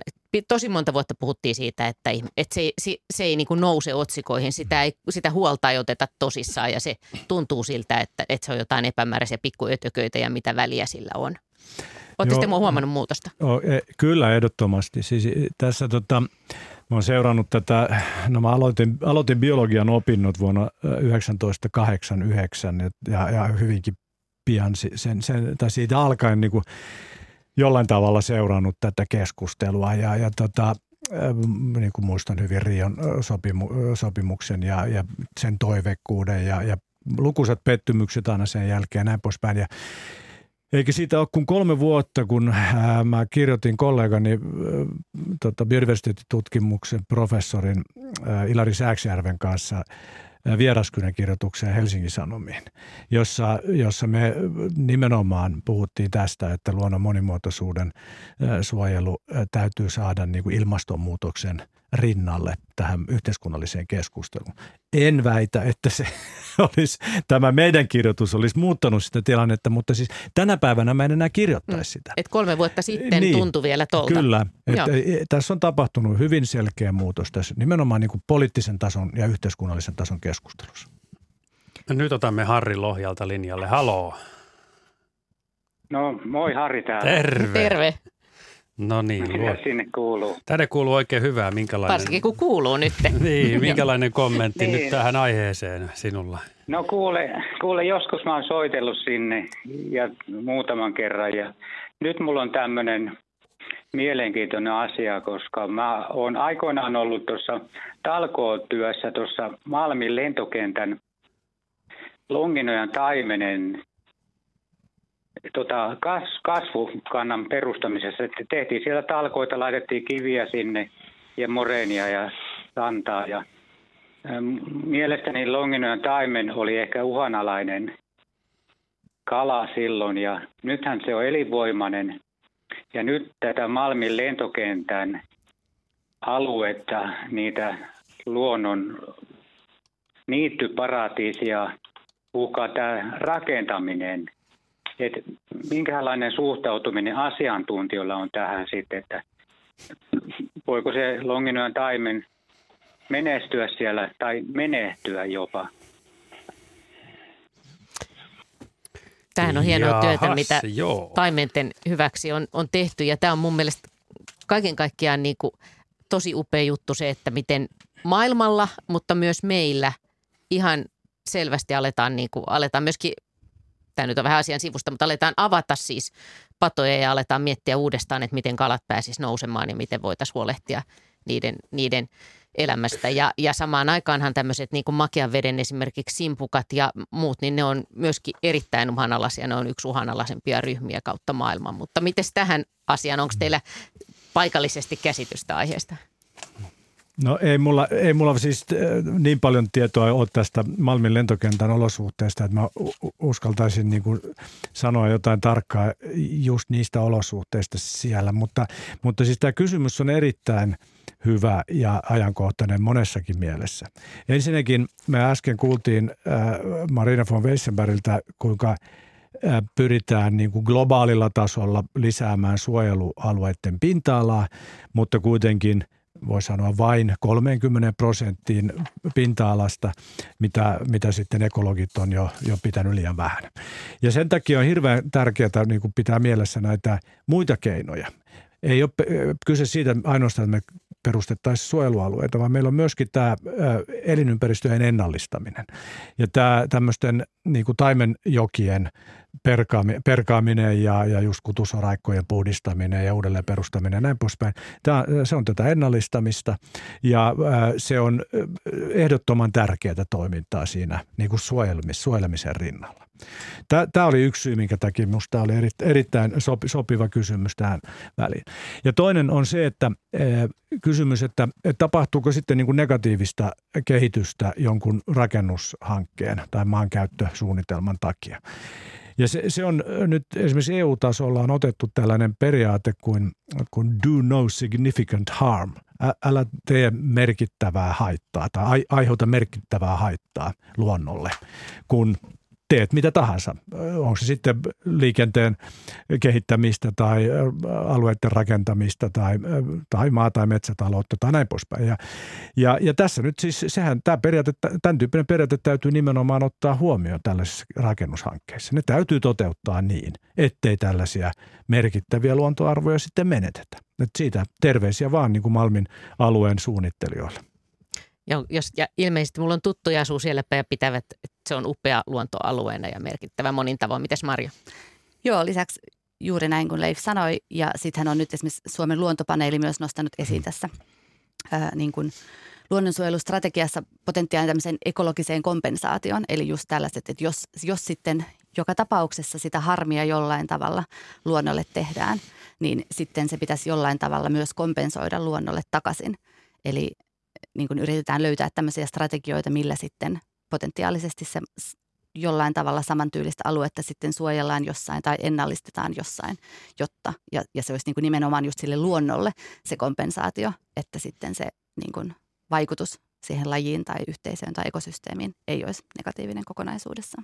Ja kaikki ymmärtää sen, että tietenkin se on tavallaan tosi mahdotonta, kun me ei tunneta kaikkia lajeja, jotka menetettiin sillä alueella, kun emme tunneta näitä kaikkia lajeja millään, eikä niitä kaikkia olosuhteita. Että siinä voi olla monta asiaa, jotka on kierilailla kuitenkin toisella alueella, mutta jos ei ole tätä kompensointia, niin tarkoittaako se sitten, että ei tarvitse tehdä mitään? Siis se on, se on hyvin vaikea kysymys tuo kompensointi ja, ja, tota, ilman muuta se tulee vaatimaan ja, ja itse asiassa meneillään onkin jo tutkimuksia muun muassa meillä sykessä tähän liittyen, että miten se sitten niin kuin saatettaisiin käytäntöön. Mutta mun mielestä niin kun ensinnäkään se, että se on vaikeaa, ei ole mikään syy olla tekemättä. Ja, ja sitten toinen se, mikä on niin musta merkit, merkityksellistä, on se, että se kuvastaa niin täysin uudenlaista ajattelutapaa. Ja tällä mä ehkä viittaan myös tuohon, mitä Marina äsken meille sanoi, että, että kyllä niin se tapa, millä asioita tiedostetaan ja miten niistä puhutaan, niin kun, kun puhutaan luonnon, luonnosta ja luonnon monimuotoisuudesta, niin se on muuttunut selvästi. Ja näin jatketaan Eläköön ihmeellinen monimuotoisuusiltaa. Täällä paikalla ovat siis tosiaan Mario, apulaisprofessori Mario Saastamoinen ja Suomen ympäristökeskuksen pääjohtaja Leif Sulman. Meillä oli Yle Luonnon Instagram, Instagramissa kysely, että mitä viimeksi ihmettelit luonnossa ja vastauksia tuli aika laajasti ja paljon usvaa joen yllä sammalten pehmeyttä ja värejä, lintujen sulkien värejä ja sulkien sileyttä lintulaudalla, pahkoja, kääpiä, jäkäliä, tuoksuja koko syksyä, lintujen jälkiä lumella, tunturipuroa, lumisia puita, puukiipiä kaupungissa, metsän eri vihreiden sävyjä, vettä, rentouttavaa tunnetta. Itse asiassa näähän kaikki liittyy jollain lailla myös luonnon monimuotoisuuteen ja esimerkiksi näihin jota on alettu myöskin aika vastikään puhua ekosysteemipalveluihin vai mitä, jota tämä monimuotoisuus tuottaa. Tämä on aika hankala asia tämäkin niin kuin tuoda esille vai, vai mitä te ajattelette? Joo, ja, ja kyllähän tuota termiä tietyllä tavalla tätä ekosysteemipalvelut, niin sitä... Se on kauhean jotenkin no, tavallaan. se on sitäkin, se on, joo, vaikea, niin, niin. joo, kyllä. Mutta sitä on siis kritisoitu siitä, että se on kovin niin kuin ihmiskeskeinen. Niin. Eli, eli tota, että ekosysteemit palvelee meitä ja, ja niin niin kuin, vähän niin kuin sellainen, Joo. että tuo, tuo tarjoilija, että tuo, tuoppas nyt se viides tuoppi. Et, niin. E, siis, no joo, mutta siis se on totta. Se toisaalta kuvastaa siis sitä, että, että ilman ekosysteemien tuottamia asioita me ihmiset ei pystytä elämään. Ja, ja, ja tota, ennen kuin mennään niin pitkälle, että ihmiset ei enää lainkaan pysty elämään, niin, niin me, me tota, kohdataan monia ongelmia, ikäviä juttuja, jos, tai jos, jos ekosysteemit heikkenee ja, ja lakkaa tuottamasta näitä palveluita. Mitäs Marja? Joo, ja olen myös samaa mieltä, että mä, niin kuin itse sana on, on kamala, mutta niin me ihmiset toimimme, että meidän pitää jotenkin saada siihen just tämmöinen, niin kuin, miten se auttaa meitä, miksi, miksi meidän pitää sitä monimuotoisuutta suojella, jotta siitä olisi meille jotain hyötyä. Ja kaikessa siinä on meitä hyötyä. Mutta totta kai myös tuossa oli mun mielestä ihana kuulla se, että, että ihmiset myös arvostaa sitä niin kuin luonnon itseisarvoa ja sitä virkistys niin kuin arvoa tai, tai tunnetta, mitä siitä saa, kun Joo. luonnossa on. Ja sehän ei niin kuin kuulu tavallaan tähän ekosysteemipalvelusanaan periaatteessa, vaikka ehkä jotkut sen voi kokeakin niin, mutta siis se on tosi tärkeä osa ja, ja just saada näitä ihmisille kokemuksia, niin se on hyvä. Mutta yksinkertaisimmillaan siis palvelut on jopa puhdasta vettä, ilmaa, tätä, millä me selvitään täällä hengissä. Ja nyt kun puhuttiin 30 prosenttia vai enemmän, niin se ei, sehän on, niin kuin tarkoittaa ihan myös sitä, että kuinka paljon tarvitaan semmoista luonnontilasta aluetta, että, että tämä koko järjestelmä pysyy toiminnassa esimerkiksi. Eikö niin? Joo, mutta tästä täytyy, täytyy kyllä niin kuin muistaa se, että tästä pitää tarkastella niin kuin kahta eri asiaa. Että yksi asia on siis se, että miten me sitä niin sanottua luontoa, eli lue muuta elämää kuin me itse. Kuin, kuin me, Niin, niin. mit, miten me niin kuin varataan sille mahdollisuus selvitä. Ja silloin voidaan esimerkiksi ajatella just tätä, että varataan puolet maapallosta sille luonnolle ja toinen puolikas meille, Meille. ihmisille. Tai 30 prosenttia tai mitä tahansa. No näinhän se ei toimi, koska, koska eh, siis meidän pitää ajatella ennen kaikkea sitä, ja siinä mun mielestä itsekkyys on järkevää, että miten me selvitään.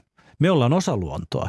Ja, ja jos me niin kuin yritettäisiin tehdä se niin, että työnnetään se luonto sinne omaan säästiöönsä ja eletään me täällä mahdollisimman luonnottomasti, niin ei se toimi, koska me ollaan osa sitä luontoa.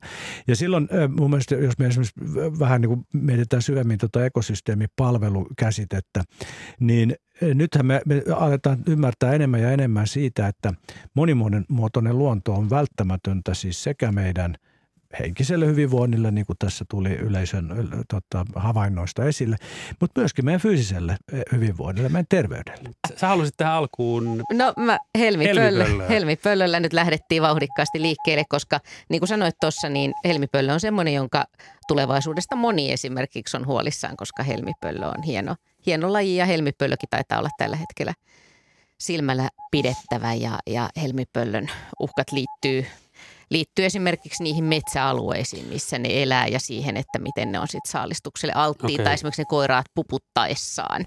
onko tämä silmällä pidettävä aivan ihan virallinen luokitus? Eikö Okei. näin on? Niin, Miten se te- menee muuten? meillähän on täällä-. Meillä on täällä asiantuntijat, eli parempi kuin mä vastaan, vaan täällä on paikalla tosiaan Helsingin yliopiston apulaisprofessori Marjo Saastamoinen ja Suomen ympäristökeskuksen pääjohtaja Leif Sulman. Niin kertokaa tästä uhanalaisluokituksesta, että miten tämä oikein menee. Se on, on tällainen kansainvälinen, no, tota, onko mikä, mikä tämä IUCN, siis kansainvälinen luonnonsuojeluliitto, vai mikä Joo, sen joo. nimi on suomeksi. Niin sen kehittämä järjestelmä, missä, missä tota, arvioidaan äh, tota, käytettävissä olevan tiedon varassa ja tiettyjä kriteereitä noudattaen se, että äh, onko äh, jonkun lajin äh, tota, tila vakaa vai, vai onko se kehittymässä huonompaan suuntaan. Ja, ja tätä voidaan tehdä siis niin kuin maailman tasolla tai sitten niin kuin maan tasolla, niin kuin nyt Suomessa esimerkiksi tämä punainen kirja on, on siis Suomen tasolla tehty arvio siitä, että miten, miten lajit voi. Ja näitä uhanalaisuusluokkia on sitten useita. Ja tämä silmällä pidettävä, mikä tässä oli esillä, niin on se e- ensimmäinen niin kuin siitä, siitä vakaasta, elinvoimaisesta heikompaan suuntaan. Ja tarkoittaa juuri sitä, mitä se sanookin, eli että on havaittu heikkenevää tilannetta, mutta, mutta tota, ei, ei sentään vielä varsinaisesti uhanalainen ole, mutta on pidettävä silmällä. Onko siitä mm, silmällä pidettävästä seuraava porras uhanalainen? Nyt mun täytyy kyllä Mä myöntää, katsoa että, täältä- mä että katson mä en täältä muista, muista täsmälleen, Miten ne luokat on menee. suomeksi, niin, niin Okei. katsotaan. Tota, No niin. entäs se, että mi- mikä, mi- miten se määräytyy? Nää- Tämä tässä menee tässä jompaan kumpaan suuntaan. Niin no siis se huo- huonoin luokka on luonnollisesti sitten sukupuutto on kuollut. Ja sitä, en, sit, sit toisiksi huonoin on niin kuin kadonnut luonnosta. Eli että meillä, meillähän on, on tota esimerkkejä lajeista, jotka on koko maailmasta hävinnyt luonnosta. Ne sä, on säilynyt ainoastaan eläintarhoissa tai kasvitieteellisissä puutarhoissa. Ja Ja netin sit- no ihmeellinen niin. maailma paljastaa, että hävinnyt, luonnosta hävinnyt, äärimmäisen uhanalainen, erittäin uhanalainen, vaarantunut, silmällä pidettävä tai elinvoimainen. Ja nämä Vaarantunut. tosiaan Suomessa Mm. tehdään tämä arvio kymmenen vuoden välein, mutta sitten esimerkiksi nisäkkäille linnuille tai- taidetaan tehdä viiden vuoden välein joku väliarvio sitten vielä. Joo, se on jo silloin, kun tietysti nämä on aina, aina myöskin tuota resurssia sallimissa rajoissa, että meillähän ei, se, se on niin kuin ha- hankepohjaisesti, että voisi aivan hyvin olla niin, että, että se olisi ähm, niin kuin lakisääteinen juttu, että se tapahtuisi eh, ikään kuin voisi sanoa niin kuin automaattisesti. Mutta että helmipöllö silmällä pidettävä. Ja tämä on nyt, näin, näin mä Okei. oon tässä käsityksessä. Ehkä joku korjaa, jos, jos tämä on nyt väärin. Mutta tässä tosiaan myöskin, niin kuin Leif sanoi, niin se muutos vaikuttaa aika paljon. Ja silloinhan joskus tietenkin voi vaikuttaa myöskin se, että minkälaiset vuodet on ollut, miten sateiset kesät ja kaikki tällaiset asiat. Mutta paras mahdollinen keino seurata tämmöistä tosi vaikeasti hahmotettavia ja näitä isoja muutoksia, joita on kuitenkin muuten vaikea hahmottaa. Ja ehkä tuossa nostaa esiin, että nyt myös näitä niin kuin, luonto hupenee aika kovaa vauhtia, että just kun näitä seurantoja tehdään potentiaalisesti suht harvoin, niin, niin on hyvä myös laittaa niin kuin, intressejä näihin, niin kuin, jotka ei ole jo uhanalaisia, vaan mm. jotka, jossa näkyy niin kuin, negatiivisia populaatiotrendejä tai jotka ovat jollain tavalla taantuneita, koska sitten voi olla, että seuraavan kerran kun se arvio tehdään, niin ne on jo mennyt sinne uhanalaisen puolelle. Nyt saamme lähetykseen Petrin Päijät Hämeestä. Moi.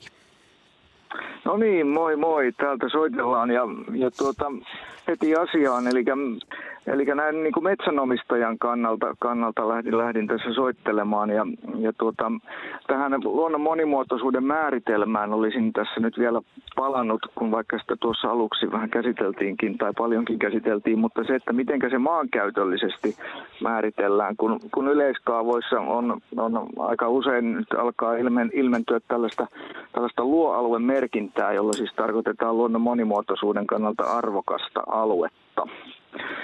Niin, niin mitenkä, mitenkä se nyt sitten, sitten, kun meillä on metsälaki ja luonnonsuojelulaki, jossa nämä tällaiset tietyt, tietyt arvokkaat luontotyypit on jo määritelty, niin sen lisäksi nyt sitten kuntien, kun, kunnille eli kaavoittajalle on annettu sitten tai tullut tällainen mahdollisuus määritellä vielä, vielä sitten tämän lisäksi alueita luonnon, luonnon monimuotoisuuden kannalta arvokkaiksi alueiksi. Ja, ja tota, nyt on siitä määritelmästä kysymys, että, että onko, se, onko se jotain muutakin kuin pelkästään sitä, että siellä on joku uhanalainen tai harvinainen eläin- tai kasvilaji.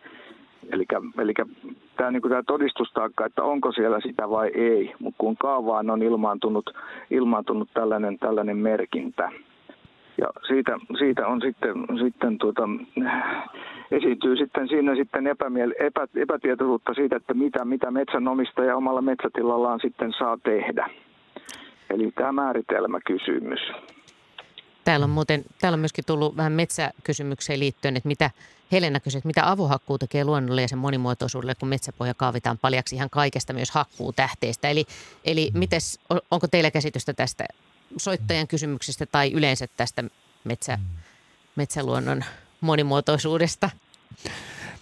Soittajalla on hyvä, hyvä kysymys. Mä, valitettavasti mä en osaa siihen vastata tarkemmin. Siis mä en tunne sitä prosessia, millä, millä tämä tämmöinen merkintä kaavaan tulee.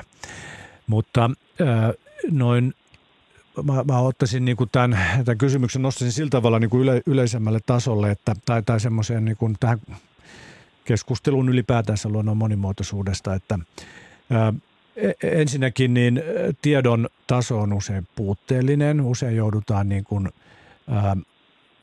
en, en, nyt, en nyt sano arvaamaan, mutta harukoimaan sitä, että mikä on arvokasta tai suojelemisen arvosta. Sitten toinen, toinen asia on, on, on niin kuin se, että se monimuotoisuudelle arvokas on paljon muutakin kuin tietyn uhanalaisen lajin esiintymä. Et se, että, että tietty laji tiettynä hetkenä esiintyy tietyssä paikassa, niin sehän ei vielä niin kuin, ö, yksinään kerro siitä sen alueen arvoista. Eli meillä voi olla esimerkiksi alue, joka, joka ominaisuuksiltaan kelpaisi jonkun ö, harvinaistuneen lajin elinympäristöksi, vaikka me ei välttämättä tiedetä elääkö se laji siinä tällä hetkellä. Ja se voi olla yksi syy ottaa niin kuin suojeluun tai, tai ainakin kiinnittää huomiota, että, että aluetta pitää niin kuin tutkia ennen kuin sitä lähdetään muuttamaan. Eli nämä on niin kuin, äh, sillä tavalla monitahoisia kysymyksiä. Ei pitäisi olla niin, että kaavaan tulee leima ja sitten se yksiselitteisesti tarkoittaa, että sillä alueella ei voi tehdä mitään, vaan, vaan aina sen pitäisi olla niin kuin semmoinen prosessi, missä, missä potentiaalisesti arvokas alue tunnistetaan, sitten tutkitaan ja mietitään, että missä määrin sitä kenties voidaan niin kuin tarpeen vaatiessa hyödyntää ihmistoiminnalla ja missä määrin se täytyy rauhoittaa luonnolla. Niin tässä on aina se vaikeus justiinsa, että kun tietoa on niin rajallisesti ja samalla niin kuin ollaan tämän, tämän ison kysymyksen äärelle, katoavan luonnon äärelle, että, että sen takia niin kuin näin. Mites Marja? Joo, ja just ehkä niin nostaa esiin sen, että se luonnon monimuotoisuus on hyvin vaikea mitta ja sitä voi mitata niin kuin myös eri skaalalla. Että se on just niin kuin elämän ja luonnon kirjo ja tätä voidaan miettiä sen lajin sisäisessä niin kuin perinnöllisessä vaihtelussa, niiden lajien määrillä, eri lajien suhteissa toisiinsa, koska se lajimäärä ei välttämättä yksinään kerro mitään, mutta sitten myös niin kuin elinympäristöjen tavallaan erilaisten elinympäristöjen suojelu on yksi tärkeä osa ja iso niin kuin osa monimuotoisuutta, että ei edes fokusoida siihen lajiin, vaan niin kuin ympäristöön. Mutta tätä asiaa, jos tästä asiasta joku tarkemmin tietää, niin voi laittaa meille vaikka sähköpostia, niin voidaan tarkentaa sitä kautta vai mitä? Joo, ihan, ihan keinot on monet ja, ja tota, niin, niin, onko Petri vielä siellä linjalla? Joo, kyllä täällä Joo, on. niin tota, mm, mitä sun ajatukset tähän liittyen sitten? No vielä, vielä tämä, että tietysti se, se, kun on kyse metsätalousalueesta, niin se, että maanomistaja ei voi sitten käyttää sitä aluettaan täysimääräisesti siihen tarkoitukseen tietysti noudattaen kaikkia muita, muita lakeja ja asetuksia. Ja sitten kun aina tämmöisellä luoalueella on joku raja, niin, niin sitten sillä rajan toisella puolella, niin sitten taas siellä oleva metsänomistaja taas sitten voi käyttää. Ja silloin kun tämä ei ole perusteltu tai tuntuu, että, että ei ole selkeä perustetta, jos siellä ei ole mitään uhanalaista eikä, eikä harvinaista, niin silti, silti sille on tällainen, tällainen leima annettu ja silloin, silloin tuntee niin kuin kuntalaisena, että, että silloin ei tasa, tasa-arvoisesti kohdella maanomistajia. Ymmärrän tämän pointtisi kyllä. Tämä isompi kysymys on varmaan liittyy myös siihen, että, luonnon, että pelkä, pelkästään suojelualueilla ei mitenkään tätä katoavaa luonnon, metsäluonnon uhanalaistuvia lajeja, sitä ei pystytä niin kuin taklaamaan, vaan just se kysymys siitä, että miten talousmetsissä voidaan pyrkiä säästämään tärkeitä alueita ja pystyy niin kuin säilyttämään sitä monimuotoisuutta siellä, niin siihen ollaan yhä enemmän nyt ruvettu kiinnittämään huomiota, koska ihan sen takia vaan, että ne ei niin kuin kerta kaikkiaan riitä ne luonnonsuojelualueet, varsinkaan etelässä.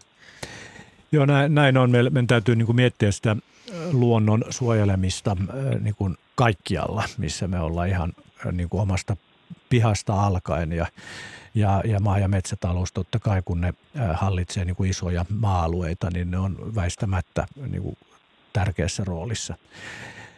Samalla on niin kuin, soittajan kanssa olen niin kuin täysin samaa mieltä siitä, että maanomistajien oikeuksia täytyy kunnioittaa ja, ja meidän täytyy aina koko yhteiskuntana miettiä näitä ratkaisuja.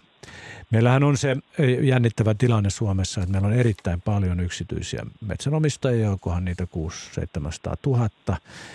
Ja se on nähty niin kuin yhtenä vahvana selityksenä sille, minkä takia Suomesta ei metsäpeite ole hävinnyt, vaan päinvastoin metsäpeite on, on niin kuin historiallisessa mittakaavassa viimeisen sadan vuoden ajan hyvin paljon lisääntynyt, koska on ollut niin kuin yksityinen intressi hoitaa sitä metsää. Mutta nyt me ollaan yhtäkkiä taas vähän uudenlaisessa tilanteessa, että nämä niin kuin ympäristön varjelemisen problematiikka onkin sellainen, että sitä ei enää voi, voikaan tehdä niin kuin metsäpalsta kerrallaan, vaan, vaan ne, on niin kuin, ne on laajoja alueellisia kysymyksiä. Eikä, eikä se voi mennä tietenkään näin, niin kuin soittaja tuossa toteaa, että, että vedetään joku tiukka raja, jonka toisella puolella saa tehdä mitä tahansa ja toisella puolella ei saa tehdä mitään.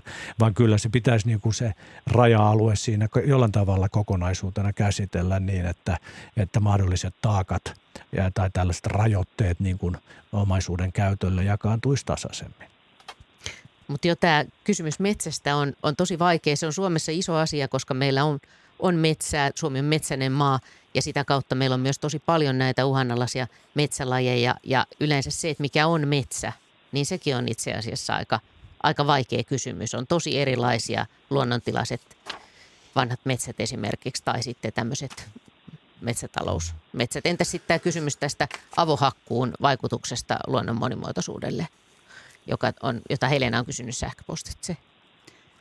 Joo, se on myös niin kuin tietysti hankala kysymys ja, ja just tässä niin kuin mitoissa ja me ehkä ennen tätä tätä ohjelmaa keskusteltiinkin siitä, että on esimerkiksi jopa tutkimustuloksia, jotka näyttäisivät, että hetkellisesti luonnon monimuotoisuus kasvaa, kun metsää hakataan ja johtuen just siitä, että tulee näitä uusia pioneerilajeja, jotka siis avuhakkuulle ekaksi tulee, mutta sitten taas toisaalta ne on niitä yleisiä lajeja, joita esiintyy jo ympäri Suomea, ympäri maailmaa, kaikkialla. Eli jos ei voida mitata sit taas sitä monimuotoisuutta vaan sillä lajimäärällä.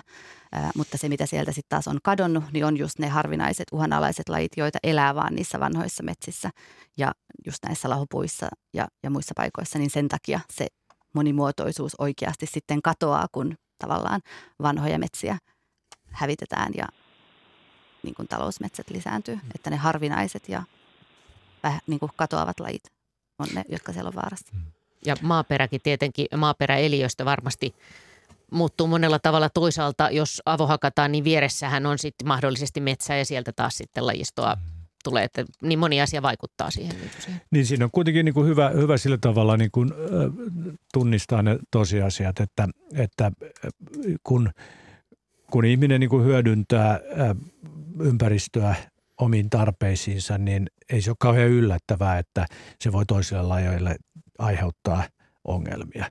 Ja, ja silloin, silloin onkin paljon kyse siitä, että kuinka, kuinka paljon, kuinka usein, kuinka rajusti sitä negatiivista vaikutusta siihen ympäristöön niin kuin, aiheutetaan.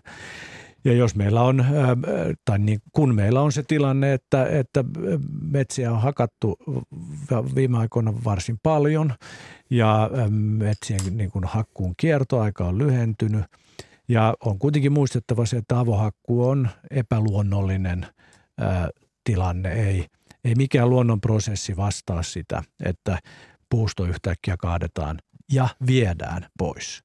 Eli se ei vastaa niin kuin metsäpaloa tai myrskytuhoa tai näin. Niin, niin tota, joo, tämmöinen intensiivinen luonnon hyödyntäminen tietysti aiheuttaa muille lajeille haasteita. Mulla olisi täällä yksi mielenkiintoinen viesti. Mm-hmm. Lukasinko sen tähän väliin? Joo. Mikko Imatralta kirjoittaa WhatsAppiin, että hyvä yhteensattuma, kun kuuntelen lähetystänne samalla, niin käsittelen geneettisen optimointialgoritmin tuloksia.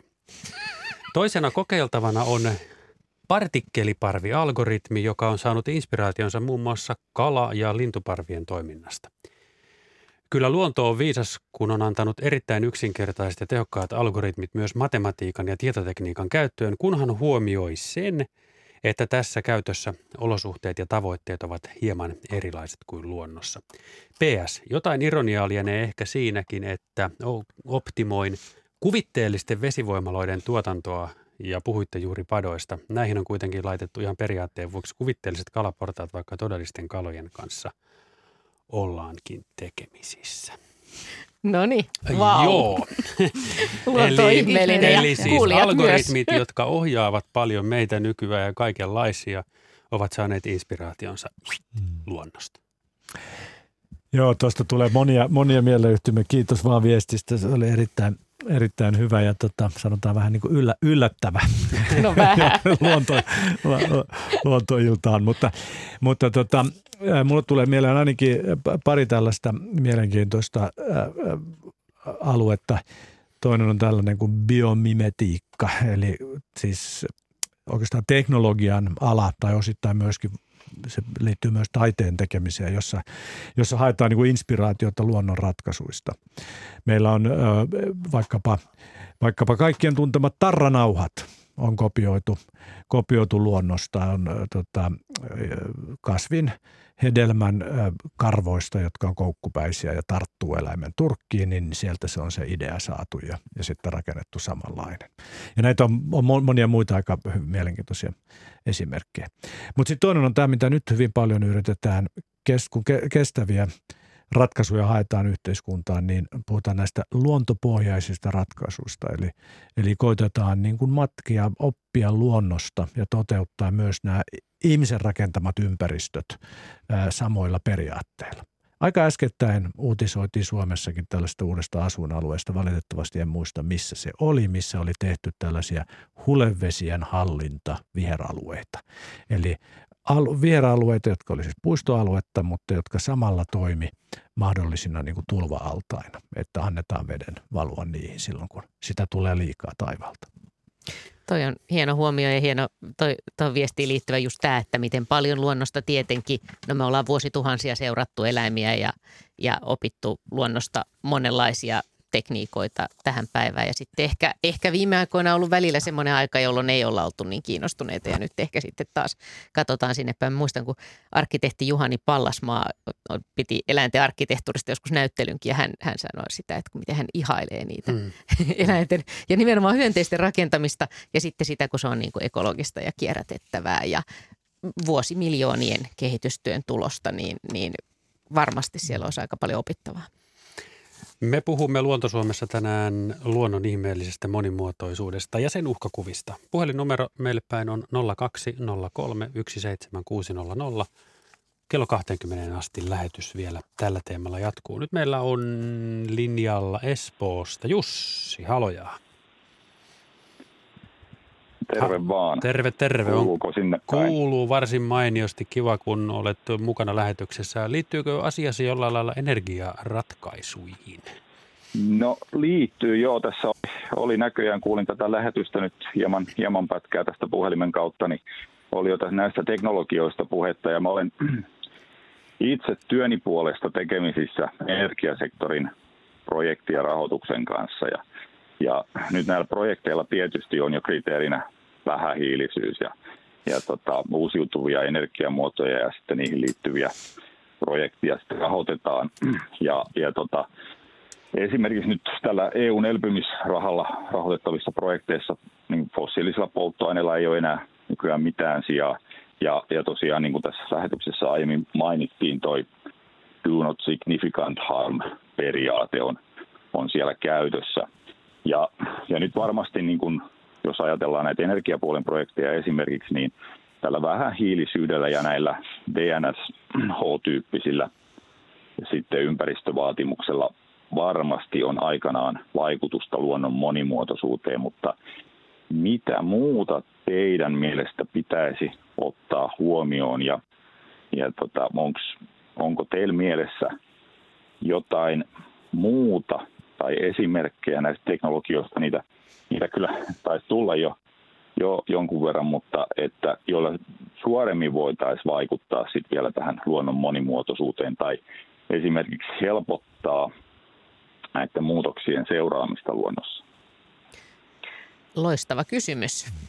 No niin, mites Marjo, Leif? Joo, loistava kysymys, mutta totta kai todella haastava kysymys, mutta myös mahtavaa, että siihen varmasti tulee löytymään tulevaisuudessa paljon erilaisia innovatiivisia projekteja, millä jollain tavalla ratkoa ehkä niitä uhkia, mitkä luonnon monimuotoisuutta niin kuin uhkaa, eli, eli puuttua joko tavallaan sille puolelle, missä osa varmasti on myös ihan samoja kuin mitkä sitten on näitä niin kuin ilmaston muutosta lisääviä tekijöitä. Ja sitten, joo, tämä oli erinomainen idea myös sitä innovaatiota siihen seurantapuoleen, että niitähän on jo niin kuin jopa tällaisia, että miten pieniä hyönteisiä pystytään joidenkin tämmöisen mikrosirujen avulla niiden liikkeitä tai, tai just määrittämään näitä erilaisia lajeja. Että kyllä siellä varmasti löytyy vaikka minkälaisia mahdollisuuksia, mutta en mä ehkä nyt, se olisi varmaan semmoinen million dollar question, jos, jos mä nyt tässä sen heittäisin. niin, että sä hauduttelet niin, sitä, joo. Hauduttelen sitä vielä itse. Joo, mites Leif? No siis on, onhan meillä niin kuin semmoisiakin asioita, jotka ei oikeastaan niin kuin ole varsinaista rakettitiedettä. Että me pystyttäisiin kyllä äh, ihan vaan niin kuin omien äh, asenteiden ja, ja, ja niin kuin semmoisen totuttu, totuttujen tapojen muuttamisella äh, tekemään hyvää. On, on ihan hyvä pointti tietysti, että että kuinka paljon ja, ja kuinka merkityksellistä, niin se voi olla vähän vaikea mitata. Mutta, mutta me tiedetään kuitenkin, niin kuin, että tietyt ratkaisut niin kuin vaikuttaa myönteisesti. Vaikkapa tällainen asia, että meillä on, meillä on niin kuin kehittynyt semmoinen aikamoinen vimma siistiä ja, ja, ja niin kuin, yksinkertaistaa meidän elinympäristöä. Leikataan nurmikkoa ja rakennetaan kiveyksiä ja asfaltoidaan ja – ja niin kuin, äh, yleensä äh, rakennetaan vaikka omakotitalo niin, että kuoritaan ensin kaikki päältä pois kivennäismaahan asti, sitten rakennetaan talo ja sitten tuodaan muualta siihen multa ja istutetaan Hollannista tuotuja kasveja, joita ei Suomessa luonnollisesti edes esiin. Me voitaisiin niin kuin esimerkiksi tämän tyyppistä toimintaa vähän niin kuin ajatella uusiksi. Sama menee niin kuin vaikkapa meidän ää, tota, tienpientareisiin. Niitä niitetään tarpeettomasti, niitä kasvitetaan tarpeettomasti. Meidän voisi aivan hyvin antaa, niin kuin, ää, niitä voisi antaa niin kuin kasvit, kasvettua luonnollisemmin ja, ja niitä ei pitäisi niittää niin paljon. Tämmöisiä loppujen lopuksi niin kuin suhteellisen niin kuin yksinkertaisia juttuja. Sitten tietysti isompia niin kuin systeemitason asioita, niin kuin kiertotalous. Meidän täytyy oppia niin kuin kierrättämään. Siis en tarkoita vain sitä, että me kotitalouksissa kierrätetään, mikä sinänsä on tärkeää sekin, mutta, mutta meidän pitää meidän teollis, teolliset prosessit saada ää, niin kuin tämmöisiksi suljetuiksi prosesseiksi, että, jolloin me ei tarvitse enää ottaa niin paljon neitsellistä raaka-ainetta ympäristöstä ja sillä kyllä säästetään luontoa. Että on paljon paljon asioita, joita voitaisiin aivan hyvin ottaa käyttöön jo vaikka per heti.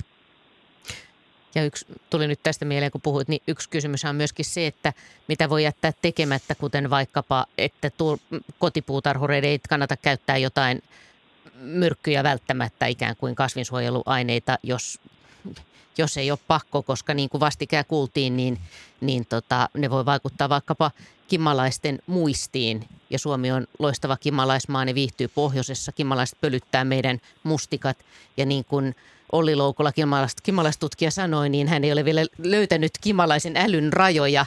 Eli, eli niille on paljon myöskin sitä oppimista, mitä ne joutuu, ne joutuu treenaamaan siitepölyn keräämistä ja näin. Että et on varmaan paljon myös, mitä me tehdään ikään kuin, että se lopputulos voi olla huono, niin kuin sadon kannalta, jos meillä ei ole niitä pölyttäjiä, vaikka me luullaan tekevämme hy, ikään kuin parantavamme sitä satoamme vaikkapa käyttämällä niitä myrkkyjä. Jussi, kuulinko oikein, että teet niin kuin työksesi öö, tai teet työtä, oliko energiaratkaisuiden parissa? Joo, energiaratkaisu ja, ja, ja rakennetun ympäristön ja, ja, ja prosessiteollisuuden. Eli, eli tota, siis tämähän oli varsin mielenkiintoinen tämä, tämä ajatus tästä tästäkin, että, että jätetään, tota, jätetään tilaa siellä, siellä pihoilla, pihoilla sitten, josko se nyt ei, ei varsin korkeata teknologiaa olekaan, mutta, mutta tota, sillä tavalla hyvä idea, että on itsekin soveltanut sitä tuolla takapihalla jätin, jätin kallioniitön koskematta, kun rakensin, rakensin taloa. Että, et, tota no, niin, se on ihan totta, että, että näitä yksinkertaisia ratkaisuja varmasti löytyy, löytyy ja ihan niin kuin prosesseja ja menettelytapoja, nehän ei tarvitse olla niin kuin sinänsä mitään korkeita teknologiaa. Mutta että tota no, niin, mukava, mukavaa, tota no, niin, mukavaa keskustelua syntyi kyllä tästä. Joo. Muka, mukava oli kuunnella teidän kommentteja. Näin. Hyvä. Kiitos Hyvä. Jussi. Kiitos toi vielä, mitä Jussi kommentoi tosiaan ja Leif toi esiin tässä, niin se voi tuntua pieneltä, että omalla pihalla säästää vähän, mutta kun ajattelee, että jos kaikki tekee sen, niin sehän on jo valtava määrä lisää paikkoja hyönteisille, pölyttäjille. Se on, silloin, sillä, jos jollain on vaikutusta. Ilman muuta on. Ilman muuta on. Siis se on tota, sama, jos vähän, iso, vähän isompaa mittakaavaa mennään, niin, niin voi, voi tarkastella ilmakuvasta maatalousmaisemaa. Ja varsinkin, jos, jos vielä vertaa, vertaa vaikka vastaavan alueen kuvaa 50 vuotta sitten, niin, niin kyllä siinä näkee sen, että mitä yksittäisen ihmisen tekemiset omalla maapläntillään vaikuttaa. Että, että sillä on mieletön merkitys, että jättääkö jonkun reunapusikon – koska jos, siis jos kaikki sen jättää, niin meillä on yhtäkkiä verkosto reunapusikoita, joissa esimerkiksi monet linnut pystyvät aivan val, va, vallan hyvin elämään. Tai ja siilit viihtyy pöheiköistä. Mm. Tai jos tuo semmosia, käyttää semmoisia kukkia, joissa oikeasti on niin kuin hyönteisille mm. syötävää saatavaa, että ne ei ole esimerkiksi sellaisia, jotka on jotenkin jalostettu niin, että niissä ei enää sitten ole ikään kuin sitä, mm. sitä mettä ja siitepölyä vai miten se nyt on? Niin. Joo, ja itse asiassa nämähän on vielä niin kuin sillä tavalla mukavia juttuja, että tota, vähän sama niin kuin monet ilmasto, ilmastoon myönteisesti vaikuttavat äh, tota, tottumukset tai, muuttaa tottumuksensa semmoisiksi, niin, niin siitä saa omaa hyötyä. Säästää rahaa, voi paremmin, saattaa vaikkapa niin kunto kohentua, jos liikkuu esimerkiksi enemmän lihasvoimaisesti ja näin. Niin näissä on sama juttu. Ei tarvii leikata sitä nurmikkoa tai haravoida niitä mm. lehtiä, käyttää rahaa johonkin ja näin poispäin. Että win, win, win. Niin, aina voi sanoa, että mä en halua tehdä mitään, koska luonnon monimuotoisuus mm. on tärkeä. Mainiota. Nyt meillä on linjalla Janakkalasta Herkko. Eikö niin? Halo. Joo, halo, halo. Kuuluuko tämä hyvin? Kyllä, mainiosti. Ole hyvä. Minkälainen kommentti aiheeseen liittyen? Liittyy tavallaan, että olette kovasti keskustellut siellä lajin mutta talvi, liittyen talviruokintaan ja tämmöiseen ja olen ikäinen ja se on monipuolista. Tunnen talviruokinta ja tuo kaikkea elämystä ja tämmöistä, missä asun täällä Janakkala Malika. Mutta onko siitä mitään haittaa millekään lajille? Me ihmiset autetaan tiettyjä lintulajeja. Mä oon nähnyt tämän kirjo ikäni aikana, että lintua puuttuu paljon, nyt on hävinnyt ja tämmöinen, mutta onko talviryöstä mitään toisille muille lintulajille haittaa tai muille eliöille? Jaa, semmoista oot tuuminut. Tuuminut tai oikeastaan mä sain sellaista kommenttia, että jotkin mielestä tämmöistä olisi voisi olla haittaa talviruokinnasta. Että. Se on, tästähän on viime aikoina nyt keskusteltu ja nostettu tätä kysymystä ja laajemminkin, että, että kun ruokitaan eläimiä, niin miten se tietenkin, osa lajeista hyötyy siitä semmoisia, jotka on tottunut, joille se ruoka sopii Joo. tai jotka on tottunut käymään, jotka on vähän rohkeampia ja, ja sitten mahdollisesti se voi haittaa, mm. haitata toisia lajeja. Se riippuu varmaan tosi paljon myöskin paikasta, missä ruokkii ja, ja siihen liittyy tosi Kyllä. monia kysymyksiä. Tämä on vaakakuppi, jossa toisaalta sit pitää miettiä myös, mitä iloa siitä tulee ihmisillekin, miten se toisia lajeja voi auttaa hyvälläkin tavalla. Vaikea kysymys ja aika kiinnostavaa, että siitä aletaan nyt keskustella, vai mitä tuumaatte? Tuumaa se justi, että kun tässä on elämäni seuran lintuja, että tässä on maaseudulla, niin tietyllä tavalla lintulla ei ole hävinnyt ja tällaista, mutta en mä itse olen sitä mieltä, että talviruokinta ei sitä varmasti aiheuttanut, mutta kun sanotaan näin näkee tässä, mitä olette keskustellut, tuo metsätalous ja kaikki tämmöinen, pesimäpaikat ja muut.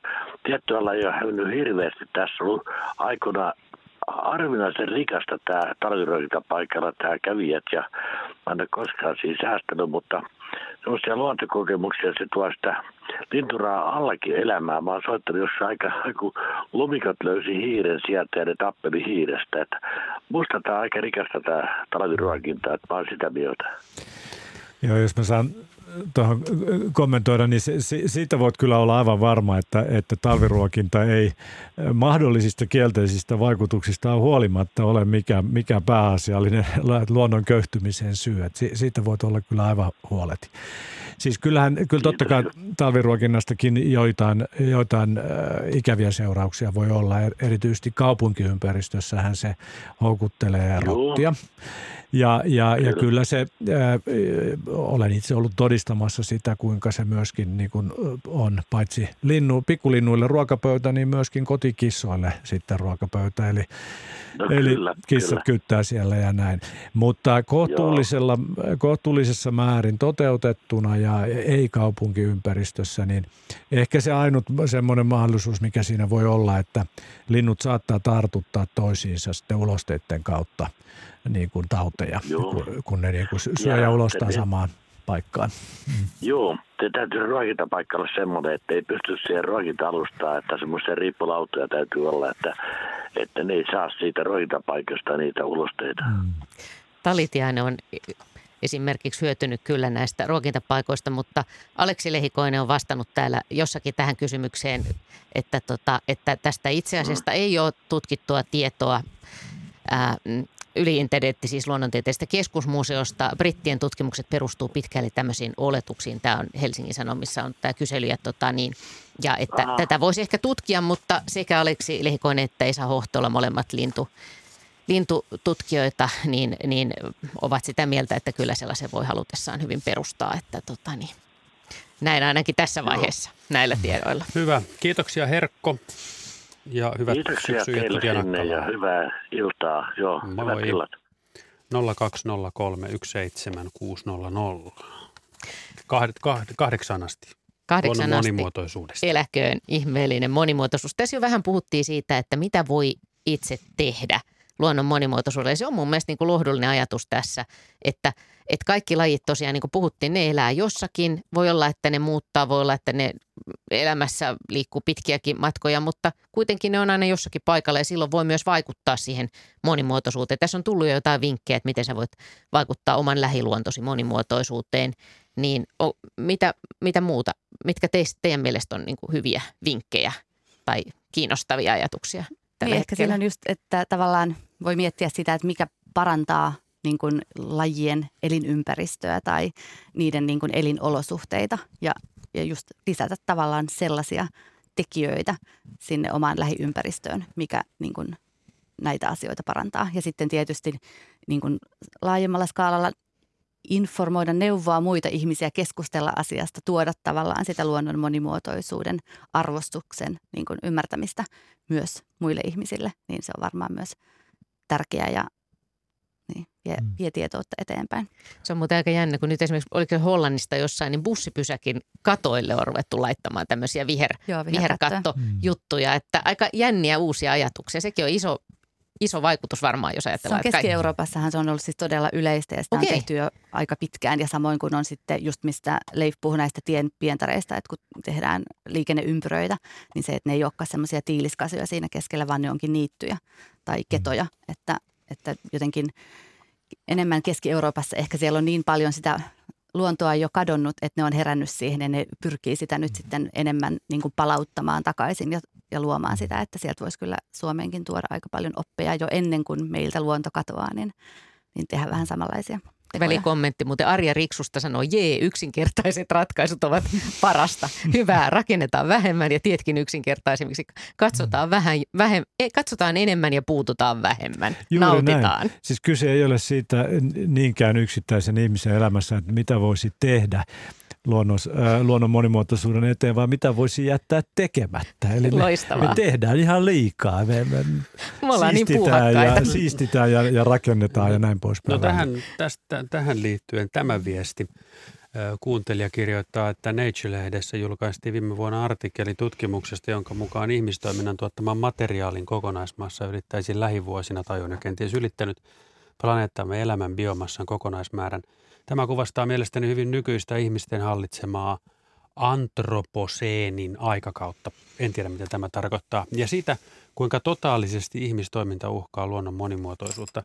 Eli jos vähemmän tekeminen olisi enemmän, niin kuinka tämän jatkuvan tavaroiden valmistamisen, Mm. tekemisen, ostamisen, kertakäyttämisen noin niin kuin saisi vähemmälle. Erittäin Et- olennainen. Että, tota, kun koko ajan vaan tehtaat työntävät uutta materiaalia ja raaka-ainetta. Ja, Nämä on hurjia lukuja, nämä, niin samoin kuin se joitain, joku hetki sitten tullut tutkimus, jossa oli jotakin, että, että maailman nisäkäslajeista niin kotieläimiä ja mm, oli Karjaa. karjaa ja Joo, kaikkea oli niin kuin siis ihan mieletön määrä ja oli jotain muutama prosentti oli sitten enää näitä villieläimiä. Mä en muista niitä prosentteja, mutta ne on aivan, aivan niin kuin pysäyttäviä lukuja, järkyttäviä. Joo, ja tuossa kyllä tullaan, tullaan siihen, että et toki tämmöisiä isompiakin ää, niin kuin elämäntapa, tai, tai sanotaan niin kuin, niin no, isompia muutoksia meidän, meidän tapaamme elää tarvitaan. Ja yksi, yksi on tietysti, missä nyt viime, viime aikoina on ollut hullun hauskaa keskustelua sosiaalisessa mediassa, tämä lihansyönti. Ja siis sen vähentäminen olisi kyllä luontoteko, se on, se on myös ilmastoteko. Mutta meillä siis eh, ihan mielettömät määrät eh, luontoa on niin kuin eh, hävitetty tämän nimenomaan niin kuin lihansyönnin takia. Eli, eli meidän kar- karjan, karjan laitumet ja, ja sitten karjalle viljeltävät rehukasvit niin vie valtavasti pinta-alaa luonnolta. meillä olisi soittaja. Otetaan soittaja. Joo. Hän on Kari ja soittaa Iitistä, oliko näin? Kyllä näin oli. No niin, tervetuloa lähetykseen. Iitti, sehän on kaunista seutua.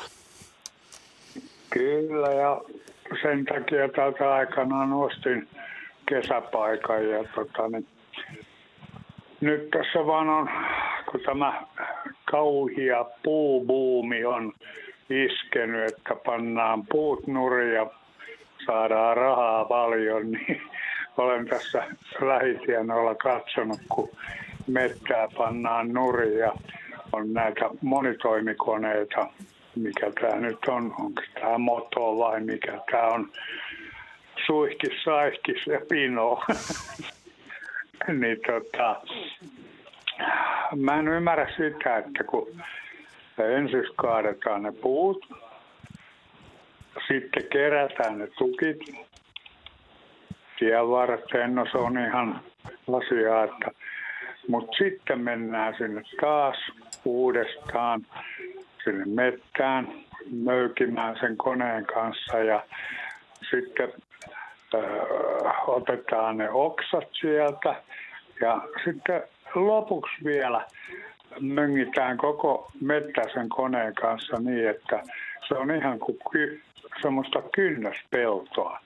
Niin ei siellä, siellä niin kuin tapetaan kaikki se aluskasvillisuus ynnä muu, mitä siellä on. Ja siinä ei voi sanoa, että siellä yksikään perhonen viihtyy tai mikään muukaan. Ja tota, sitten vielä tämä naurettavuus, mitä nyt mainostetaan, jätetään niitä pönkelöitä. No, sinne jätetään niitä pönkelöitä, jotka kaatuu ensimmäisessä kovissa tuulissa. Nuri ja tota, sitten nekin käydään hakemassa pois. Tämmöinen tapaus tällä kertaa. Hyvä Kiitos. huomio ja moni varmaan, Kiitos, moni varmaan on tämän saman, saman kokemuksen kokenut, että itselleen tärkeä, tärkeä metsä jossakin, niin kun tulee paikalle, niin miten täysin se on muuttunut. Mutta samaan aikaan on todettu, että biotalous tai metsätalous, että se on niin Suomelle tärkeä. Mm. tärkeä, että miten tämän asian kanssa voisi elää. Niin, kyllä se näin, näin tota, äh, tässä soittaja tietysti kuvasi aika hyvin tehokkaan metsätalouden äh, seurauksia tai mi- miltä se niin kuin näyttää äh, ihmisen, ihmissilmin katsottuna. Ö, siis se on tietysti totta, että metsä, metsätuotteissa meillä niin kuin piilee valtavat mahdollisuudet. Monessa monessa mielessä metsän, metsätuotteiden siis puutavaran ja, ja selluloosan hyödyntäminen on järkevämpää kuin, kuin esimerkiksi ö, fossiilisista ö, tai siis öljystä tehtävät muovit tai, tai teräs tai betoni. Ää, Et, et, ei, ei mitään, mitään niin kuin, kahta sanaa siitä, etteikö metsiin perustuva biotalous olisi monessa mielessä järkevää. Silti on vaan pa- pakko niin kuin ymmärtää se, että, että jos luontoa hyödy- hyödynnetään ihmisen tarpeisiin, niin se muuttaa meidän ympäristöä ja mo- monessa mielessä se on kielteistä. Ja siis kyse on siis siitä valinnasta, että mihin se raja vedetään, että kuinka paljon näitä kielteisiä vaikutuksia me siedetään – Ää, ja, ja, tota, ja sitten myöskin, että, että kuinka paljon me halutaan niitä tänne juuri omaan maahan. Täytyy muistaa se, että, että suomalaista luontoa suojelee vain suomalainen. Ilmastonmuutosta me ei pystytä yksin torjumaan, ei myöskään globaalia luontokatoa, mutta suomalaista luontokatoa me pystytään ja vain me. Mä oon miettinyt tuohon metsätalouteen liittyvää esimerkiksi semmoista asiaa, kun kerran oli puhetta, kuinka, kuinka kauan, jos puu kaadetaan metsästä ja viedään sellutehtaan tai paperitehtaan, pistetään pehmopaperia tukkipihalle ja laitetaan sinne prosessiin menemään. Kuinka kauan siitä hetkestä menee, että se on tuolla marketin hyllyllä ja sitten mä ostan sen ja käytän sen. Mm. Mm. Niin siihen koko hommaan ei mene edes kovin kauaa. Ja mä ajattelin, että mikä, mikä oikeastaan sitten järki tässä on. Toisaalta, millä mä se hanurini pyyhin?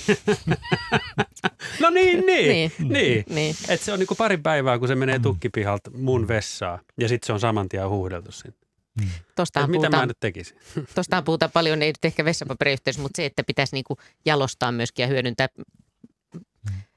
pitemmälle niinku näitä tätä, tätä puutavaraa täällä. Että.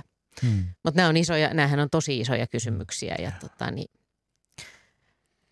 vaike, vaikeita Otan kysymyksiä, mutta, mutta, tota, niin, mutta, mutta sehän on varmaan nyt totuus kuitenkin, että kaikki lajit tarvii niitä elinalueita, että eihän me voida suojella lajeja, jos ei niillä ole elinalueita. Esimerkiksi sellaiset, jotka viihtyy vaikka lahoavissa puissa. Lajeja on siis satoja, jotka viihtyy ja eri puulajeilla vielä hyvin erilaiset lajit, niin jos ei, jos ei niillä ole sitä aluetta, niitä paikkoja, missä ne voi, tai, tai koloja linnuille, niin eihän niillä ei ne voi, ei ne voi, voi elää sitten. Ja myöskin, jos niitä ei ole sit lähellä toisiaan, niin ne ei myös pääse tavallaan uudelleen asuttamaan alueita, jotka sitten kasvaa metsäksi. Että, että ne ei myös saa olla liian isoja tai pitäisi. Ne on, mutta ei Mm. pitäisi olla liian isoja sitten ne. Niin, noita kysymyksiä, mitä täpläverkkoperhosenkin yhteydessä on tutkittu, että miten se metapopulaatio, miten ne mm, niiden kytkey, kyllä. kytkeytyy toisiinsa. Sitä mä muuten meinasin kysyä, että oletko usein miettinyt, Marjo, kun sä oot jatkanut Ilkka Hanskin jalanjälkiä toki laajentanut ja prosessi on mennyt eteenpäin, että että, niin kuin mitä, että olisi ollut hauska jutella hänen kanssaan nyt näistä, että mitä te tiedätte nyt lisää tästä kaikesta. Joo, ehdottomasti ja siis Ilkalla varmasti olisi paljon Hyviä ideoita. ja hyviä ideoita.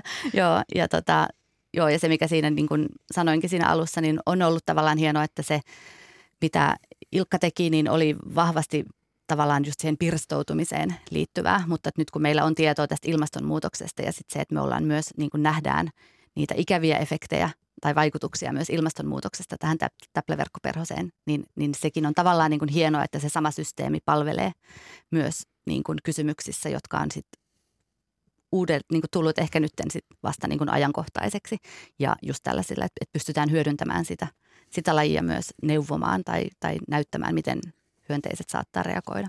Niin pirstoutuminen tarkoittaa vain sitä, että elinalueet käy niin kuin yhä pienemmiksi ja, ja etäisyydet. Niin, että ni- ne on liian pieniä ja ne on liian kaukana toisistaan, että sitten mm. lajit ei kykene niin kuin liikkumaan niiden välillä. Ilkka Hanski on nostettu esiin, mutta samalla laillahan koko tämä meidän luontotietämys niin perustuu näihin tutkijoihin, jotka on aikaa sitten kerännyt näitä. Ja harrastajiin Suomessa suurin osa itse asiassa luontotietämyksessä perustuu luontoharrastajien keräämiin, keräämään tietoon. Mutta nyt mainittiin ilmastonmuutos, että tietenkin tällä viikolla se on ajankohtainen. Nämähän toisaalta kulkee usein rinnakkain. Nämä niin kuin usein samansuuntaiset toimet voi auttaa molemmissa ongelmissa, mutta ei tietenkään aina. Nämä ei ole kuitenkaan ihan sama kysymys.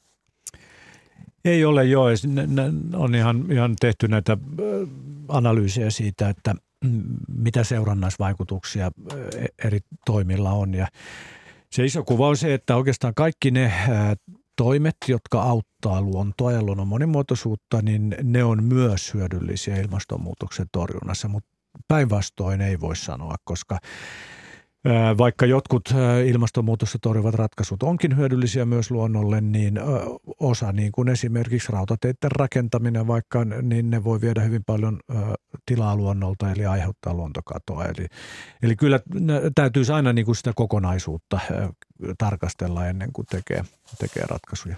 Marjo. Joo, ja ehkä tuohon myös lisätä se, että, että luonnon monimuotoisuus suus myös niin kuin auttaa ilmastonmuutoksesta selviämistä. Eli niin kuin ympäristöt ja yhteisöt ja lajit ovat sitä niin kuin sinnikkäämmin ja, ja sietää ja sopeutuvampia, mitä monimuotoisempia ne on. Eli se on niin kuin itseis, itsessään jo auttaa sitä ilmastonmuutosta. Ja sitten ehkä vielä painottaa sitä, että, että se mistä me just ei tiedetä on, että, että mitkä on kaikkien näiden asioiden yhteisvaikutukset. Että, että lajeihinhan vaikuttaa, on hirveästi paineita, että on just niin kuin ilmastonmuutos, on saasteet, on näitä myrkkyjä ja kaikkea muuta ja ympäristön pirstoutuminen. Mutta mikä sitten se niin kuin yhteisvaikutus on, niin on kyllä haastava. Onko se myös se niin, että jos ihminen pystyy ylläpitämään ö, tai antaa tilaa monimuotoiselle luonnolle, niin, niin hän myös itse voi paremmin? Biodiversiteettihypoteesi. Kyllä. Et mikä on hyväksi luonnolle, on pide, pitkässä juoksussa hyväksi ihmiselle tai jopa välittömästi. Toi on tosi tärkeä kysymys. On ilman muuta se, se, se tämä tiedetään tutkimuksesta ja itse asiassa tulee koko ajan kiehtovia uusia tutkimustuloksia siitä, että miten, miten vaikuttaa ihmisen terveyteen se, että hän on tekemisissä monimuotoisen luonnon ja ympäristön kanssa ja se on siis, vaikuttaa siis positiivisesti. Mutta me ylipäätänsä, ää, niin kuin tämä, tässä on tämä ihmisen ja luonnon, että pitäisi sanoa siis ihmisen ja muun luonnon välinen suhde. Ja, ja kyllä tuossa mä nyt palaisin siihen, mitä me tässä me ollaan vain kierrelty tätä asiaa eri kanteilta, mutta että kyllä tietyllä tavalla niin kuin meidän omassa itsekkäässä intressissä on huolehtia siitä monimuotoisuudesta ja monimuotoisesta ja toimivasta luonnosta. Eli, eli ei tästä tarvitse niin oikeastaan arvottaa niin, että minä arvostan luontoa, minä arvostan meitä ihmisiä ja nyt me riidellään tästä asiasta, vaan, vaan molemmat kyllä siinä itse asiassa ajattelee ihan samaa asiaa, että me emme voida niin kuin me ajaa omia etujamme ajamatta myös luonnon etua. Enemmän tai myöhemmin se, muuten se, se, se naru tulee kyllä vetävän, tai narun pää tulee vetävän käteen. Toi tutkimus tosiaan näistä allergioista ja monista tulehdussairauksista ja miten ne liittyy siihen, että jos luonto ympärillä on monimuotoista, niin se vaikuttaa myöskin siihen ihon pinnan bakteerikannan monimuotoisuuteen ja, ja se on siis ihan, ihan tämmöinen niin kuin konkreettinen, mistä alkaa ilmeisesti olla jonkun verran näyttöä. Joo, se on siis vaikuttaa niin kuin ihmisten omaan immuniteettiin ja niin kuin miten reagoi just sitten muihin tauteihin, että mitä monimuotoisempi mikrobikanta esimerkiksi on just sen takia, kun möyrii siellä mullassa ja, ja käy metsässä ja muuta, niin, niin, niin kuin vaikuttaa oikeasti lasten ja aikuisten ää, terveyteen ja myös kotieläinten. Se on myös ää, osoitettu, että se on, on ihan samanlainen vaikutus myös koiriin ja, ja Tässä On, tämä, on, tämä on minusta aika jännittävä sinänsä, että tämähän voi avata ihan uuden niin kuin, maailman, koska, koska kyllähän ihmisille terveys, oma ja läheisten terveys on tietenkin mm tärkeä. Ja niin kuin Leif toi esiin, niin myöskin tietenkin luonto vaikuttaa monella muulla tavalla myöskin mielenterveyteen ja kaikkeen mm. muuhun kuin ihan tähän fyysiseen. Joo, se on jännittävää. Samalla, samallahan, niin kuin, jos pysähtyy ajattelemaan, niin se on täysin itsestään selvää. Niin. Totta kai, kun me ollaan niin kuin vuosimiljoonien ajan kehitytty osana luontoa, niin me ollaan sopeuduttu. Sen takia me ollaan niin kuin tässä, että me ollaan pärjätty siitä evoluutiosta läpi ja me ollaan siis sopeuduttu siihen monimuotoiseen ympäristöön. Ja tämä, että me ei enää eletä siinä, on oikeastaan hyvin niin kuin uusi ilmiö. Puhutaan vuosikymmenistä, korkeintaan vuosisadoista. Niin, niin tottahan toki tämä on meille vieras elämän ympäristö. Ja, ja ei ole millään tavalla yllättävää, että se ei sovikaan meille. Se on vähän niin kuin, jos meidät viettäisiin tästä Marsiin. Ei se olisi kovin hyvä.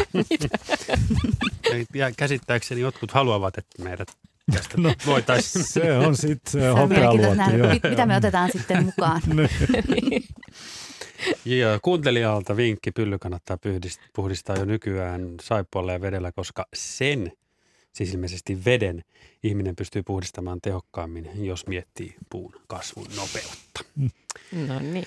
Öö, yksi kommentti aikaisemmin tulleisiin, tai mitä, mistä keskusteltiin, oli tämä pellon viruspusikoista ja niiden puuttumisesta nykyään versus 50 vuotta takaperin.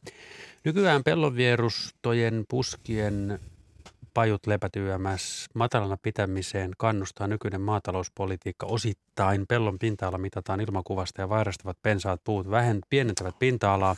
Tukien maksuperusteena taas on juurikin pinta-ala. Muuttuuko maatalouspolitiikka joskus saa nähdä? Ehkä vielä tulevaisuudessa saa tukea pellon vieruspuskien pitämisestä. Huutomerkkiin päästää, päättää viestinsä Silja.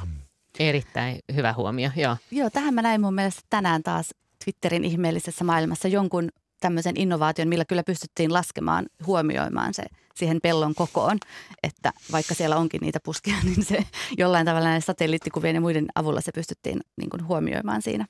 Ja pajut tosiaan Kyllä. esimerkiksi keväällä todella tärkeitä niin. vaikka kimalaisille ja monille pölyttäjille ihan, ihan elintärkeitä niille kuningattareille. Täällä on myöskin Maarit kommentoinut sitä, että paljon puhutaan joutomaiden ja peltojen metsittämisestä, miten käy avointen maiden lajien. Olen ymmärtänyt, että nekin ovat pulassa ja tässä ei ole ehditty puhua siitä ollenkaan nyt vielä, että perinnemaisemat ja toisin kuin Leif viittasi tähän lihansyöntiin, niin myöskin tavallaan tämä perinteinen laidunnus ja näin, niin on oma kysymyksensä Marjo.